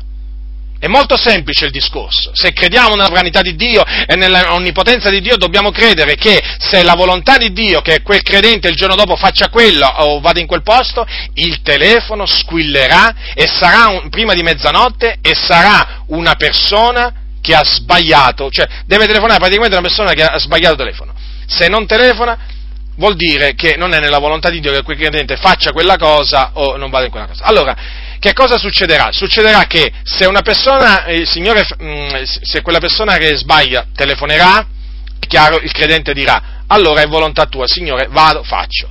Se non telefona nessuno, eh, diciamo, eh, come si dice, senza sbagliarsi, praticamente se tutte le telefonate che arrivano prima di mezzanotte sono telefonate di persone che non hanno sbagliato il telefono, eh, ma a, a, proprio hanno telefonato lì proprio perché conoscono quella persona e così via, e quindi non sono estranei, allora quella persona dice: ecco, il Signore non mi ha concesso non mi ha concesso il segno che io gli avevo chiesto, e quindi da questo ho capito che non dovevo fare quella cosa e che, diciamo, non dovevo andare in quel posto. È molto semplice il discorso, ma naturalmente di questi esempi se ne potrebbero fare eh, veramente tanti. È come se È come se un credente facesse la richiesta: Signore, se domani eh, se, eh, mattina, per esempio, eh, piove a dirotto, eh, ah, per esempio, facciamo un esempio, eh, facciamo un esempio, io faccio sempre degli esempi per fratelli nel Signore, per fare capire nella pratica che cosa significa chiedere segni a Dio, diciamo, diciamo in accordo con la sua volontà, senza tentarlo, senza metterlo alla prova. Per esempio, un credente dice: Signore, se domani mattina alle sette, alle sette quando io mi alzo, eh, piove a dirotto, a dirotto, eh, non una pioggerella, eh, piove a dirotto, allora io quel giorno farò questo, andrò in quel posto, eh. Se no, in ogni altro caso, allora riconoscerò che tu non vuoi che io faccia o vada in quel posto. È chiaro che il Signore è Lui che manda la pioggia, è Lui che dice alla pioggia cadi sulla terra. Mi pare ovvio che il Signore, se questo fratello naturalmente ha fatto questa richiesta, il Signore alle sette, se è la sua volontà che quello faccia quella cosa, sappiate che farà veramente piovere a catinelle, altrimenti ci sarà o la pioggerellina, o sarà solo nuvoloso, o sarà niente di meno, diciamo, sereno. Quindi, per farvi capire in che cosa consistono questi segni, quindi è volontà di Dio, lo abbiamo naturalmente nelle scritture di esempi. Allora, poi naturalmente ci sono quei segni, naturalmente altri segni, che questi, che questi antipentecostali dicono che non c'è lecito chiedere a Dio, sono i segni miracolosi, eh, naturalmente i segni miracolosi che, che si chiedono a Dio per confermare la sua parola affinché le persone del mondo si convertano. Praticamente questo, sapete eh, cosa dicono? Dicono che tutti i segni di cui noi abbiamo, che gli uomini hanno bisogno per, per credere, che servono quindi per credere che Gesù è il Cristo, eh, che quindi la parola di Dio è verità, sono già tutti nella Bibbia, tutti. Quindi non c'è assolutamente bisogno di chiedere se, diciamo, che Dio accompagni la sua parola con segni miracolosi, prodigi, no, assolutamente.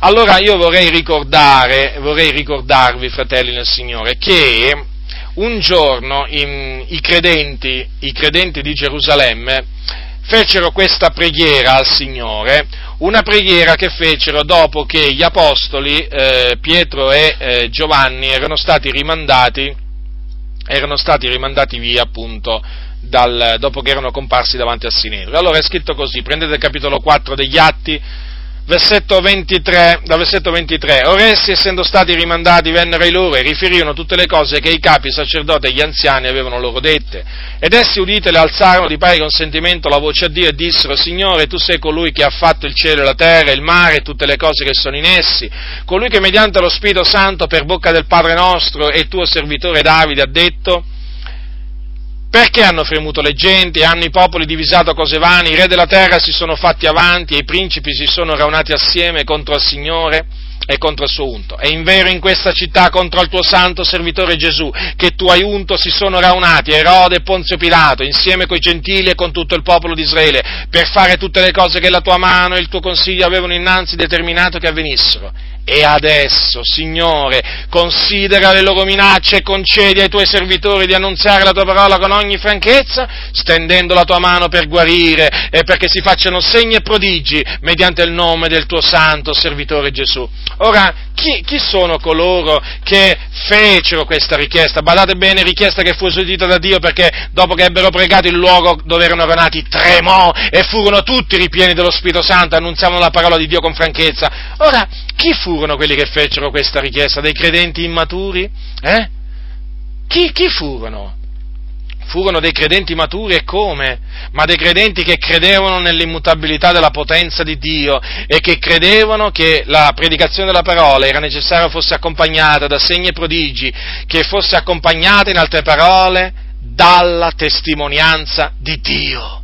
È dunque biblico pregare Dio affinché stenda la sua mano per compiere guarigioni, segni e prodigi mediante il nome di Gesù Cristo, perché questa è la testimonianza di Dio. Dio. Lo ripeto, questa è la testimonianza di Dio che aggiunge alla nostra testimonianza. Ascoltate quello che c'è scritto al capitolo quattordici degli Atti degli Apostoli a proposito di Paolo e Barnaba. Essi dunque dimorarono quivi molto tempo, predicando con franchezza, fidenti nel Signore, il quale ve- rendeva la testimonianza alla parola della sua grazia, concedendo che per le loro mani si facessero segni e prodigi. Cosa significa? Che gli apostoli rendevano testimonianza della, della morte e della resurrezione di Cristo, e Dio aggiungeva la sua testimonianza con segni e prodigi che compiva tramite appunto gli apostoli, affinché la parola fosse potentemente confermata. Ma d'altronde Gesù stesso, la parola fatta carne, ebbe bisogno della testimonianza del Padre suo. Le opere potenti che Gesù compì, che cos'erano se non la testimonianza dell'Iddio e Padre suo, che confermò in quella maniera che Gesù era il suo figliuolo unigenito, che lui aveva mandato nel mondo per salvare il mondo. E dunque chi siamo noi eh, da permetterci di dire che non abbiamo bisogno dei segni portentosi che accompagnano la predicazione della parola? Ma chi siamo noi? Ma che siamo superiori agli apostoli? Ma veramente, ma ogni tanto veramente io penso, ma oggi ci sono tanti che pensano di essere superiori ai santi apostoli. Sicuro, sicuro, ma io voglio dire, ma io voglio dire, ma se gli apostoli mentre erano in vita avevano bisogno, pensate, gli apostoli, gli apostoli avevano bisogno proprio della testimonianza di Dio, che Dio aggiungesse segni, prodigi, opere potenti. Ma come? Chi siamo noi? Eh? Chi siamo noi da dire, no, ma Signore, va, risparmiatela questa testimonianza, non ne abbiamo proprio bisogno, ci abbiamo tutto nella Bibbia. Ma chi siamo noi? Saremmo degli orgogliosi, dei presuntuosi, degli arroganti, se dicessimo così. E poi se parlassimo così, ma allora cosa dovremmo dire di quei credenti che fecero quella preghiera? Che arroganti che erano! Ma che arroganti, ma come? C'erano gli apostoli in vita, eh? Come loro? Loro sapevano tutto della morte e della resurrezione di Gesù, avevano tutto il messaggio completo, eh? Com'è possibile che si siano messi a chiedere poi anche segni e prodigi? E certo, perché loro, loro erano persone semplici, persone timorate di Dio, eh? E quindi, oltre alla testimonianza, diciamo, degli apostoli, i credenti ritenevano che ci fosse bisogno anche della testimonianza di Dio. E vorrei leggervi, vorrei leggervi queste parole dalla, dai, da, dall'Epistola agli Ebrei per farvi capire appunto come i segni e prodigi fanno parte appunto della testimonianza di Dio. È chiamata testimonianza di Dio, notate bene, perché è distinta dalla testimonianza degli uomini, eh? Perché? Per farvi, mi, mi, mi spiego in questa maniera. Se io dico Gesù Cristo è il Figlio di Dio morto sulla croce eh, per i nostri peccati e risorto, eh, risorto dai morti per la nostra giustificazione, io rendo testimonianza di quello che ho udito. Però, quando il Signore aggiunge a questa parola eh, segni, prodigi, opere potenti, Lui dà la sua testimonianza, praticamente avvalora la mia testimonianza con, appunto, la sua testimonianza, altrimenti non, c'è bisog- non ci sarebbe, perché la Bibbia la chiamerebbe sua testimonianza? Prendete gli Ebrei, capitolo due, allora, le, devo leggere dal versetto uno al versetto quattro.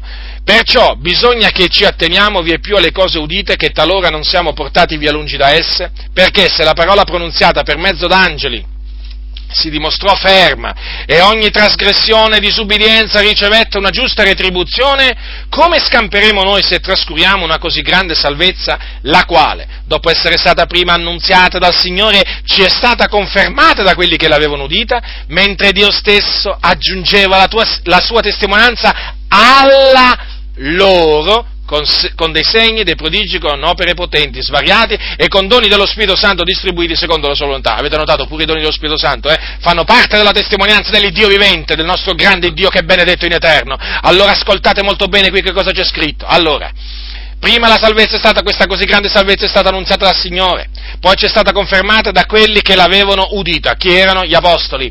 Ma cosa c'è scritto? Che Dio stesso aggiungeva la sua testimonianza alla loro. La loro quale? Quale testimonianza? Alla testimonianza di quelli, degli apostoli praticamente, di quelli che avevano udito la salvezza, la grande salvezza. Avete notato dunque? Avete notato dunque che cosa faceva il Dio? E questa testimonianza in che cosa consisteva? E in che cosa consiste ancora oggi? In segni, prodigi, opere potenti svariate fatte nel nome di Gesù Cristo per la potenza dello Spirito Santo e naturalmente con doni dello Spirito Santo distribuiti secondo la volontà di Dio. È chiaro? Per me sì. E sono sicuro che anche per voi è chiaro. Perché, vedete fratelli, qui le parole veramente Le parole sono molto chiare, estremamente chiare. Dio aggiungeva la sua testimonianza alla loro, a quella degli apostoli. E questa testimonianza, lo ribadisco, a me piace ribadire le cose, sapete? Non ho paura, diciamo, di, di annoiarvi o di, o di tediarvi. No, no, no, no. Perché questa è la verità. La verità non annoia. Quando si sente la verità non, non annoia sentire la verità. Con dei segni, dei prodigi, con opere potenti svariate, con doni dello Spirito Santo distribuiti secondo la sorta. Allora, se a quel tempo, mentre gli apostoli erano in vita, c'era bisogno di questa testimonianza, perché adesso che gli apostoli sono morti, questa testimonianza non ci sarebbe più bisogno? Ma come? Ma com'è possibile dire una cosa del genere? Non è possibile, non è ammissibile. C'è ancora bisogno della testimonianza di Dio, che Dio peraltro vuole dare questa testimonianza, perché con questa testimonianza Lui conferma questa grande salvezza che che ci è stata annunziata prima da Cristo e poi dagli apostoli che l'avevano udita. Sì, è in questa maniera che il Signore conferma la sua parola, e per questo dobbiamo dare gloria a Dio, dobbiamo dare gloria al Signore. Dunque, vedete, fratelli nel Signore, quanto sia Eh, diciamo lecito bramare che Dio aggiunga la, tua, la sua testimonianza alla nostra con segni, prodigi, opere potenti.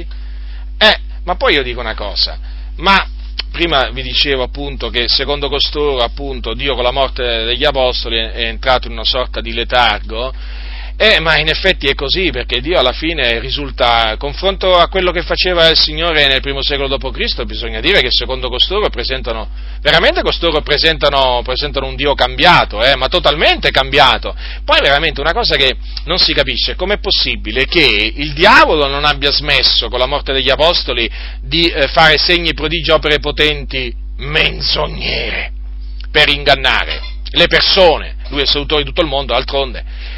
Non si capisce come il diavolo non abbia cessato di fare le, le, le sue cose bugiarde, e mentre il Signore invece, il Dio, abbia smesso appunto di farle, e quindi noi non le dobbiamo desiderare, per confermare questa grande salvezza e quindi per strappare le anime dalla potestà delle tenebre e trasportarle nel regno del suo amato figliolo. Ma non si capisce, si capisce solo in una maniera, si può comprendere solo in una maniera, è che il diavolo è riuscito con la sua astuzia a ingannare, a trarre in inganno questi fratelli, a fargli credere che il diavolo non è cambiato, ma Dio è cambiato. È un discorso molto semplice il mio, ma che ha lo scopo quello veramente di tenere destra la vostra mente, di svegliare quelli che tra di voi dormono, che si sono assopiti. Ora, naturalmente, tra questi segni, prodigi e opere potenti, naturalmente c'è anche pure l'espulsione di demoni, perché è chiaro che quando si parla di segni, prodigi e opere potenti, in questi bisogna includere appunto il fatto che eh, gli apostoli cacciavano i demoni. Ora, eh, sapete che costoro cosa dicono? Che noi eh, praticamente eh, noi non possiamo cacciare i demoni. Sì, sì. Eh, non è che negano, loro non negano che ci siano indemoniati. Eh, però eh, noi, noi non dobbiamo fare niente, praticamente dobbiamo eh, far fare al diavolo quello che vuole lui, ma gli indemoniati non, non vanno disturbati praticamente, i demoni non vanno disturbati, perché i demoni non vanno né sgridati nemmeno cacciati nel nome di Gesù, no, no. I demoniati vanno, vanno lasciati così come sono. Sapete che cosa arrivano a dire questi antipentecostali? Che mh, praticamente che noi dobbiamo resistere a Satana, sì, però non dobbiamo, cacciare, non dobbiamo scacciare i demoni, perché resistere a Satana è... Mh, è una cosa che ci è comandata da Dio, mentre invece cacciare i demoni è qualche cosa proprio che non ci è stata comandata da Dio, e noi se ci mettessimo a scacciare i demoni ci intrometteremmo in compiti che Dio non ci ha affidato. Ora Gesù ha detto: questi sono i segni che accompagneranno coloro che credono, nel nome mio cacceranno i demoni. Quindi ogni credente, ogni credente, quando naturalmente il Dio gli darà l'opportunità di farlo, ha l'autorità da parte del Signore di sgridare i demoni nel nome di Gesù e di cacciarli fuori. Ce l'ha, certo. Non deve arrivare l'apostolo, non deve arrivare un apostolo per poter fare questo, un credente fare questo. Certamente, certamente, eh, certamente gli apostoli hanno questa, questa autorità, come anche naturalmente coloro che coloro che anche sono stati, che hanno ricevuto il dono di potenza d'opera a miracoli, però il discorso è questo, che in determinate circostanze quando appunto un credente è costretto, praticamente si trova da solo, il credente può e come esercitare autorità contro i demoni nel nome di Gesù, sgridandoli e cacciandoli fuori da dove, dal corpo dove, dove essi si annidano. E badate bene che questo significa resistere a Satana, perché, perché appunto fa parte della resistenza che noi dobbiamo porre a Satana e ai suoi demoni. Non si può dire... Non si può dire di, eh, che noi siamo stati chiamati a resistere a Satana e, e, non, e, non cacciare, e non cacciare i demoni, perché è un controsenso, perché nel cacciare i demoni si, ci, si oppone, ci si oppone a Satana. Sia chiaro questo, fratelli nel Signore, non vi fate, non vi fate ingannare. E poi vorrei ricordare a costoro, no, che dicono che appunto che solo gli apostoli, eh, che solo gli apostoli avevano ricevuto questa autorità, che poi naturalmente autorità che è svanita con la morte degli apostoli, perché siamo naturalmente sempre punto da capo, perché con la morte degli apostoli naturalmente l'autorità di cacciare i demoni è svanita. Ricordatevi che un giorno Giovanni, Giovanni, eh, vide... Eh, disse a Gesù queste parole, capitolo nove di Marco. Gesù gli, eh, Giovanni gli disse, versetto trentotto, Giovanni gli disse: Maestro, noi abbiamo veduto uno che cacciava i demoni nel nome tu, nel nome tu, il quale non ci seguita, e glielo abbiamo vietato perché non ci seguitava. Ma Gesù disse: non glielo vietate, perché non vi è alcuno che faccia qualche opera potente nel mio nome che subito dopo possa dir male di me. Ora, e poi anche poiché chi non è contro noi è per noi. Ora, Vorrei farvi, tenere, vorrei farvi presente questo. Allora, costui non era un apostolo, costui non era un apostolo, fratelli del Signore. Questo che Giovanni, questo uomo che Giovanni aveva visto, Giovanni e anche altri apostoli avevano visto cacciare i demoni nel nome di Gesù, non era un apostolo. Infatti dice: non ci seguita, non ci seguita. Quindi vedete, non è che era nel gruppo di quelli che seguitavano Gesù, però cacciava i demoni nel nome di Gesù. Vedete? Ed uscivano, eh? Perché se no non gliel'avrebbe detto. Infatti lo vedete che Giovanni, nella sua naturalmente immaturità, gliel'abbiamo vietato perché non ci seguitava. Però Gesù cosa gli ha detto? Non glielo vietate. Quindi, vedete, fratelli nel Signore, anche, anche senza essere apostoli, eh, si, può, si possono cacciare i demoni nel nome, nel nome di Gesù. Poi ecco eh, un, un altro insegnamento falso che questi antipentecostali rivolgono ai fratelli, naturalmente, che voi una volta che individuate capite subito che questi sono antipentecostali, è che Dio non parla più in, questa, in, in visioni e sogni. Eh, perché? Perché adesso il canone, il canone della Bibbia, il canone della Bibbia è completo. Ora, sì, loro chiaramente, questi antipentecostali, non negano che nel, nel primo secolo dopo, dopo Cristo ci furono, diciamo, dei, che Dio parlò tramite, eh, tramite sogni e visioni eh, a diversi credenti. Eh, no, questo non lo negano, però alla fin fine, una volta che è arrivata il canone della Bibbia che si è completato, Dio ha smesso di, eh, di parlare in sogni e visioni. Badate che questo discorso è il discorso anche eh, un po' come quello delle medicine.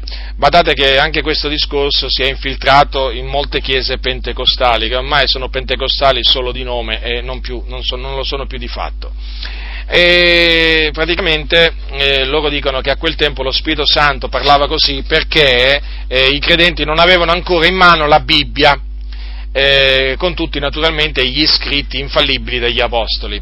Ma ora io, eh, io dico questo, eh, che cosa dice la scrittura, che cosa dice la scrittura a tale, a tale riguardo?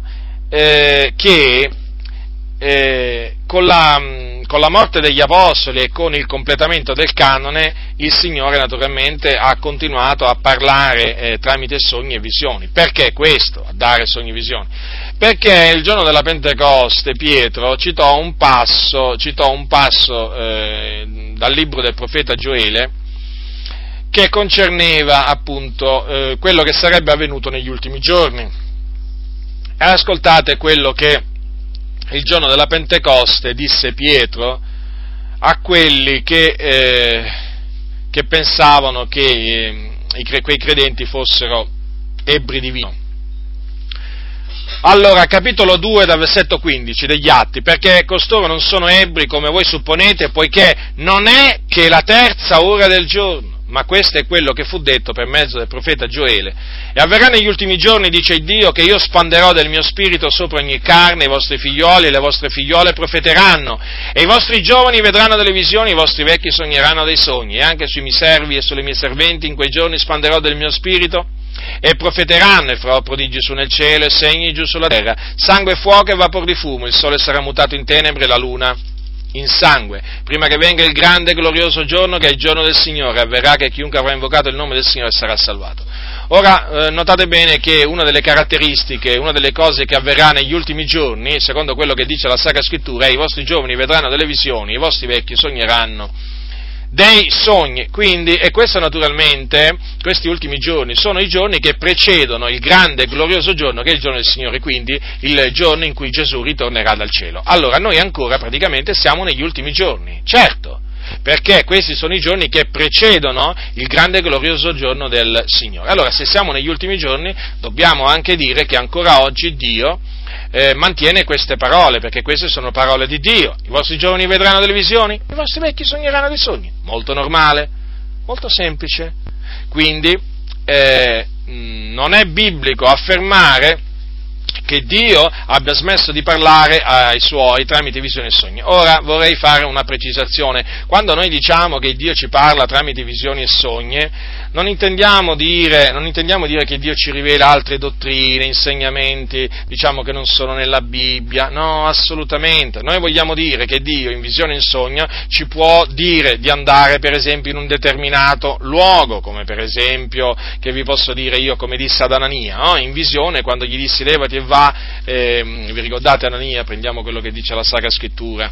Qui naturalmente vogliamo sempre dimostrare le cose con le Sacre Scritture, ma non, ma non, io qui, questa non è una difesa, perché qualcuno potrebbe pensare: ah, ma tu stai difendendo il movimento pentecostale. Io, ma io confuto le cose storte che avvengono nel movimento pentecostale. Io non è che difendo il movimento pentecostale a oltranza, bene o male che faccia, nella maniera più assoluta, e voi lo sapete molto bene. Qui si tratta di difendere la verità, io sto difendendo la verità.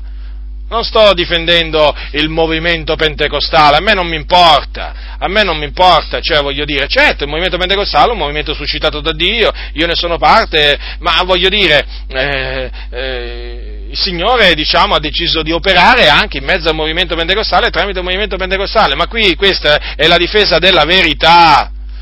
Allora, vi stavo dicendo questo, Anania, a Damasco c'era un certo discepolo chiamato Anania, allora, E il Signore gli disse di notte, gli, no, di notte, gli disse in visione: Anania. Ed egli rispose: eccomi, Signore. E il Signore a lui: levati, vattene nella strada detta diritta e cerca in casa di Giuda un uomo chiamato Saulo da Tarso, poiché ecco egli è in preghiera e ha veduto un uomo chiamato Anania entrare e impogli le mani perché recuperi la vista. Ora, ecco che cosa intendiamo, che il Signore in visione ti può dire una cosa del genere, o il Signore in visione ti può, ti può far vedere qualche cosa che avverrà in futuro, qualche cosa che è avvenuto già. Insomma, noi, noi parliamo di queste cose, eh, attenzione, perché noi non ci aspettiamo dal Signore nuove dottrine.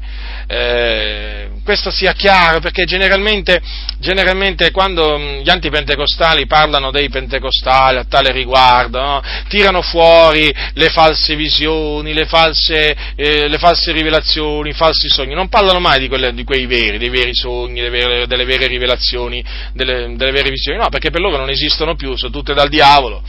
Allora, allora è sempre bene precisare che qui noi intendiamo delle rivelazioni, cioè diciamo intendiamo eh, diciamo dei comandi che il Signore ci può dare o in visione o in sogno, anche con la sua voce audibile, di fare una cosa, di andare in un certo posto, diciamo cose simili, ecco, o altrimenti ci può rivelare, mh, e ripeto, eventi futuri o eventi già, già avvenuti.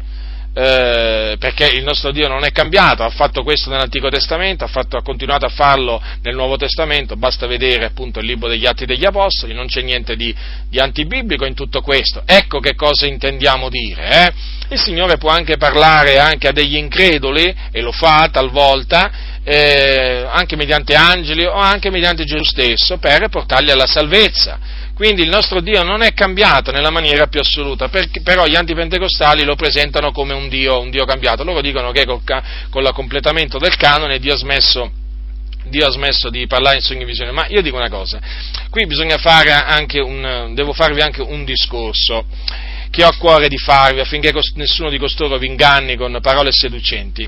Ora, voi dovete sempre considerare che quantunque, ehm, quantunque eh, ai giorni degli Apostoli, allora prendiamo per esempio una data, va, per essere, diciamo, eh, per essere più... più chiari. Allora prendiamo l'anno, l'anno quaranta, l'anno cinquanta dopo Cristo, eh, a metà secolo del prim, de, a metà del primo secolo dopo Cristo. Ora, è vero che, beh, secondo diciamo alcuni, diciamo alcuni studiosi, la maggior parte dei studiosi, il primo degli scritti dovrebbe essere uscito verso la metà del, del primo secolo. Ma allora eh, prendiamo il, un tempo, un tempo che va dal trentatré dopo Cristo, che parte dal trentatré dopo Cristo, un giorno in cui ancora non c'era nessun, nessuno dei libri del Nuovo Testamento, eh?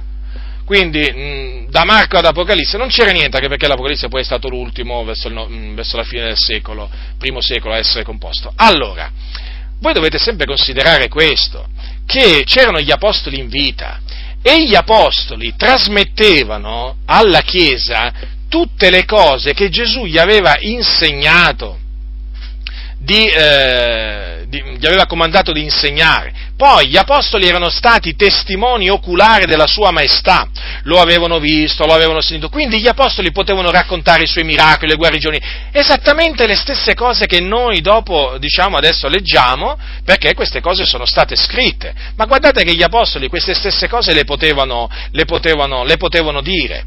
Allora, il discorso, il discorso, il discorso qual è? Anche per esempio, eh, diciamo, prima che uscisse la prima epistola di Paolo, prima che uscisse la prima, per esempio, la prima epistola ai Corinzi, non è che Paolo, prima che, che scrivesse ai Corinzi i doni, dei doni spirituali, Paolo non insegnava già i doni spirituali, Paolo già insegnava i doni spirituali, esattamente quello che poi ha scritto in Primo Corinzi, e, ma di esempi simili ne potrei fare. Che cosa voglio dire con questo? Che se mentre gli apostoli erano in vita, io li chiamerei in un certo senso il canone completo vivente, però cercate di capire questa espressione, eh? Loro erano un canone vivente, eh, diciamo, eh, vagante, vagante, no? Allora, se mentre loro erano in vita, perché gli apostoli, perché lo chiamo canone completo? Perché gli apostoli insegnavano tutto il consiglio di Dio. Non è che noi oggi insegniamo qualche cosa, eh, che, diciamo, qualche apostolo non insegnava a quel tempo. No, no, anche quando ancora non erano uscite tutte le epistole di Paolo, voi dovete sapere, dovete sapere che gli apostoli insegnavano tutto il consiglio di Dio. Allora, se gli apostoli che insegnavano tutto il consiglio di Dio, a loro Dio parlò tramite sogni, tramite visioni, prendiamo adesso le visioni, cioè, ma chi siamo noi da dire che adesso con la morte degli apostoli, dato che abbiamo, diciamo, il canone scritto, completo, adesso, eh, diciamo, Dio ha smesso di parlare? No, non può essere, non può essere, perché... Ehm, E il, sarebbe illogico, illogico pensarlo, perché se Dio parlava mentre, gli, gli parlava mentre erano in vita, perché non dovrebbe parlare a noi adesso che sono morti?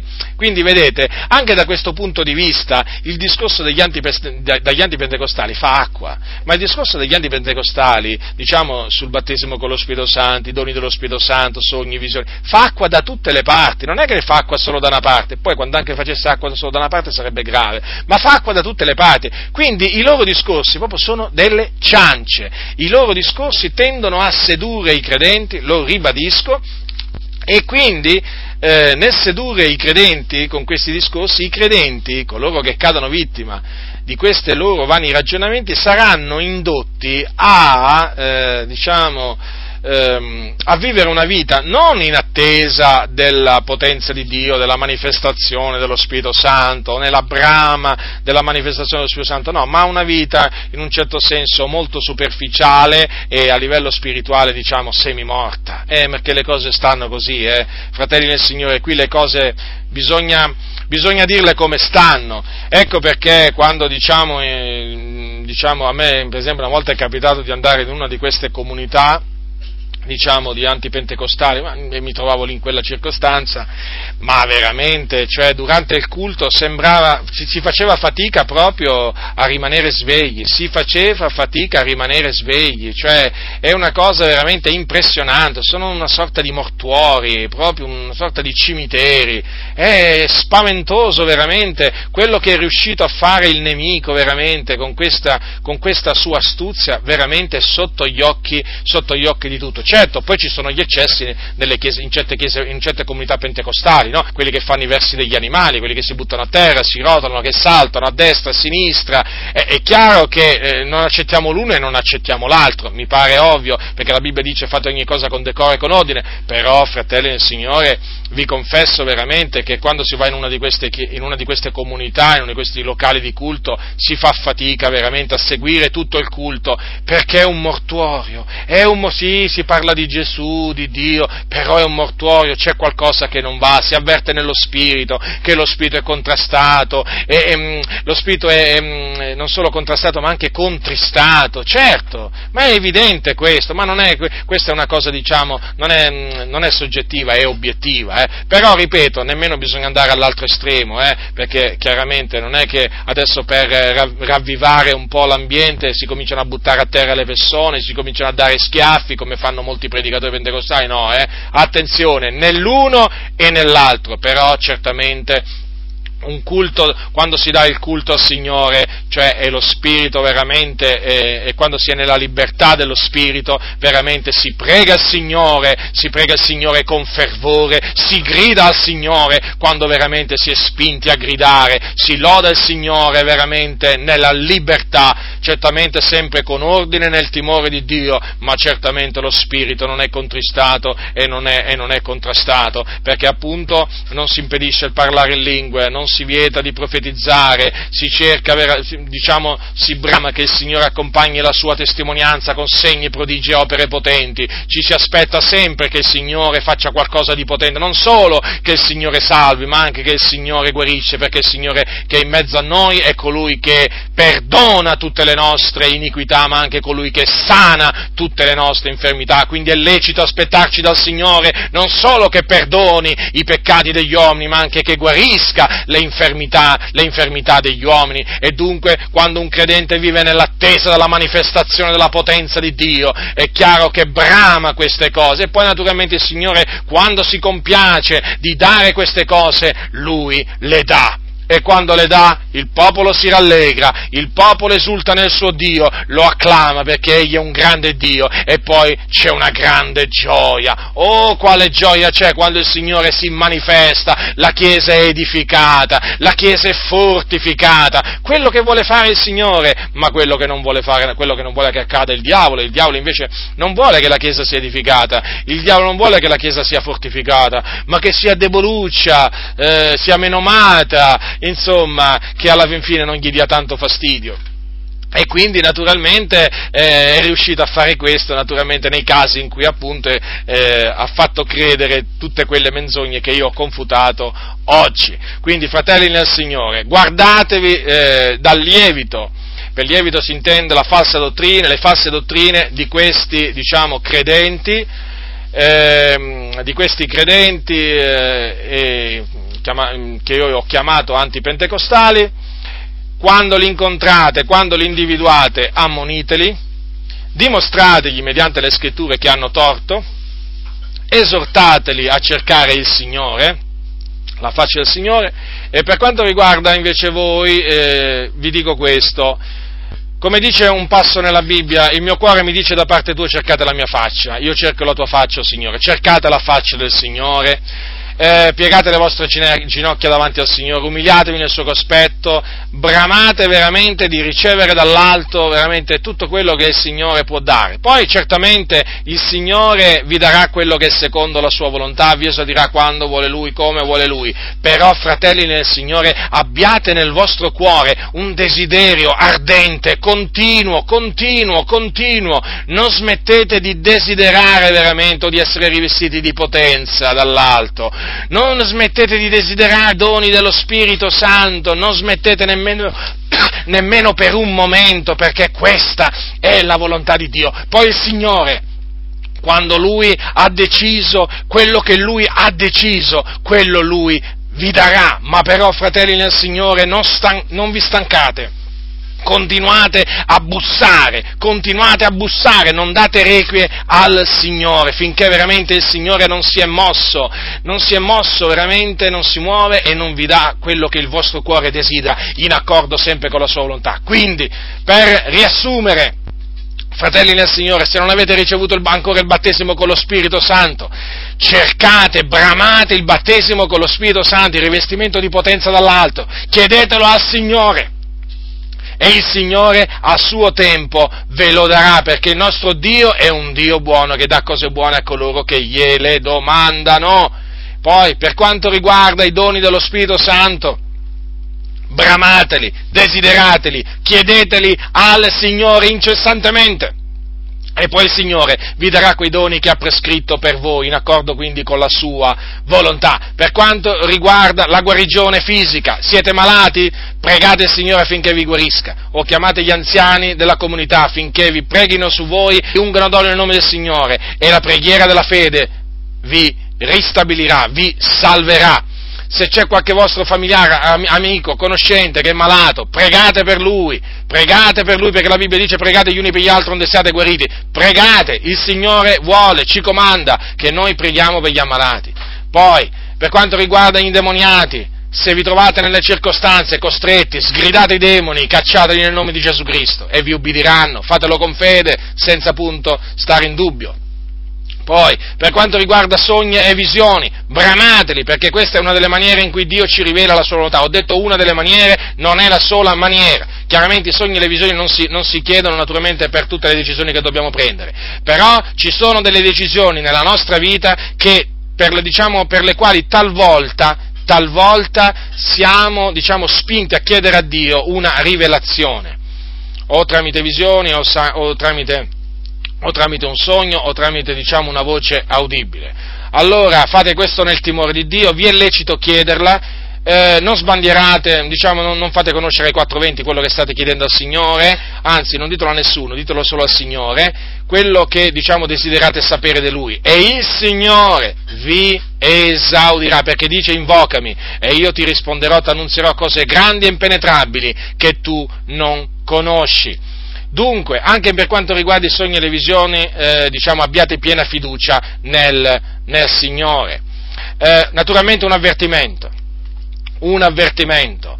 State molto attenti, naturalmente, a eh, qualsiasi forma di suggestione che naturalmente qualcuno potrà esercitare su di voi per farvi ricevere lo Spirito Santo, qualsiasi pratica antibiblica, come colpi sulla testa, come colpi sul petto, colpi sulla schiena, soffi in faccia, tutte queste cose non hanno niente a che fare con la parola del Signore.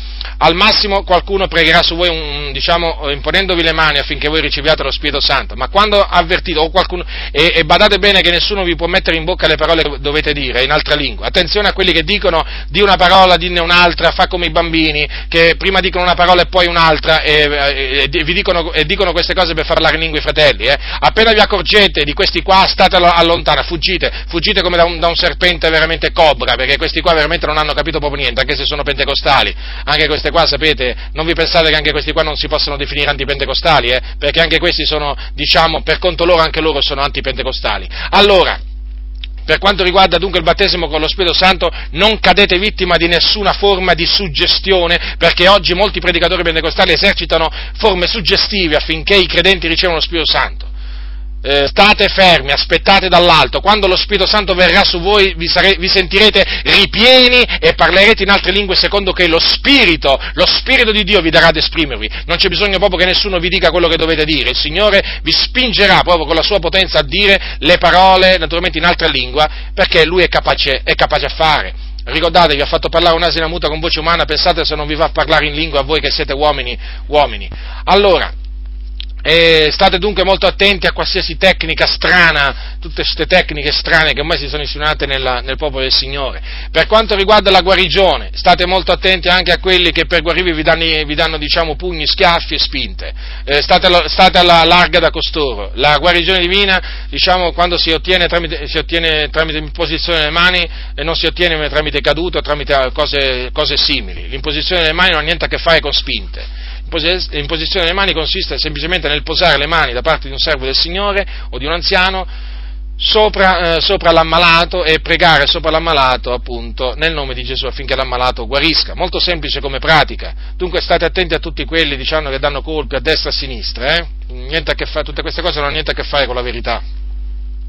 Poi, per quanto riguarda eh, diciamo eh, manifestazioni dello Spirito Santo, come naturalmente profezie e doni dello Spirito Santo, anche lì state molto in guardia, perché c'è molta falsificazione in mezzo In, in, in, mezzo, in mezzo alla Chiesa. Dovete essere prudenti. D'altronde la prudenza si impone non solo nel campo dei doni dello Spirito Santo, del battesimo con lo Spirito Santo, ma naturalmente anche nel campo delle dottrine. Non è che il diavolo eh, diciamo, non cerca di insinuarsi nel campo dottrinale, anche nel campo dottrinale. E quindi, voglio dire, come si eh, cerca di infiltrarsi nelle dottrine, si cerca anche di infiltrarsi nella manifestazione dello Spirito Santo, e eh, facendo, appunto, creando confusione e Ehm, diciamo portando, portando cose che non, sono, che non sono da Dio. Quindi l'importante è essere avveduti, essere prudenti, e queste cose naturalmente nel momento in cui si individuano bisogna rigettarle. Tutto quello che ha apparenza di male, fratelli del Signore, rigettatelo.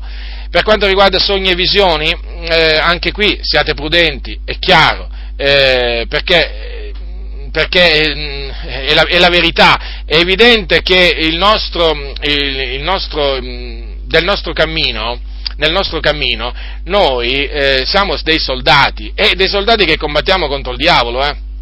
Eh, non è che qui siamo in vacanza. È evidente dunque che eh, il diavolo cerca in tutte le maniere di sedurre i credenti, eh, anche con false visioni, anche con falsi sogni. E quindi bisogna, naturalmente, anche in questo campo essere prudenti. Però la prudenza non deve mai portare a dire al credente: no, io queste cose non le cerco e non le voglio. No, no, fratelli nel Signore. Questo sarebbe un errore. Voi non dovete vivere nella paura del diavolo, voi dovete vivere nel timore di Dio. Temete il Dio, sottomettetevi a Lui, e Lui vi preserverà dal maligno. La grazia del Signore nostro Gesù Cristo sia con tutti coloro che lo amano con purità incorrotta. Amen.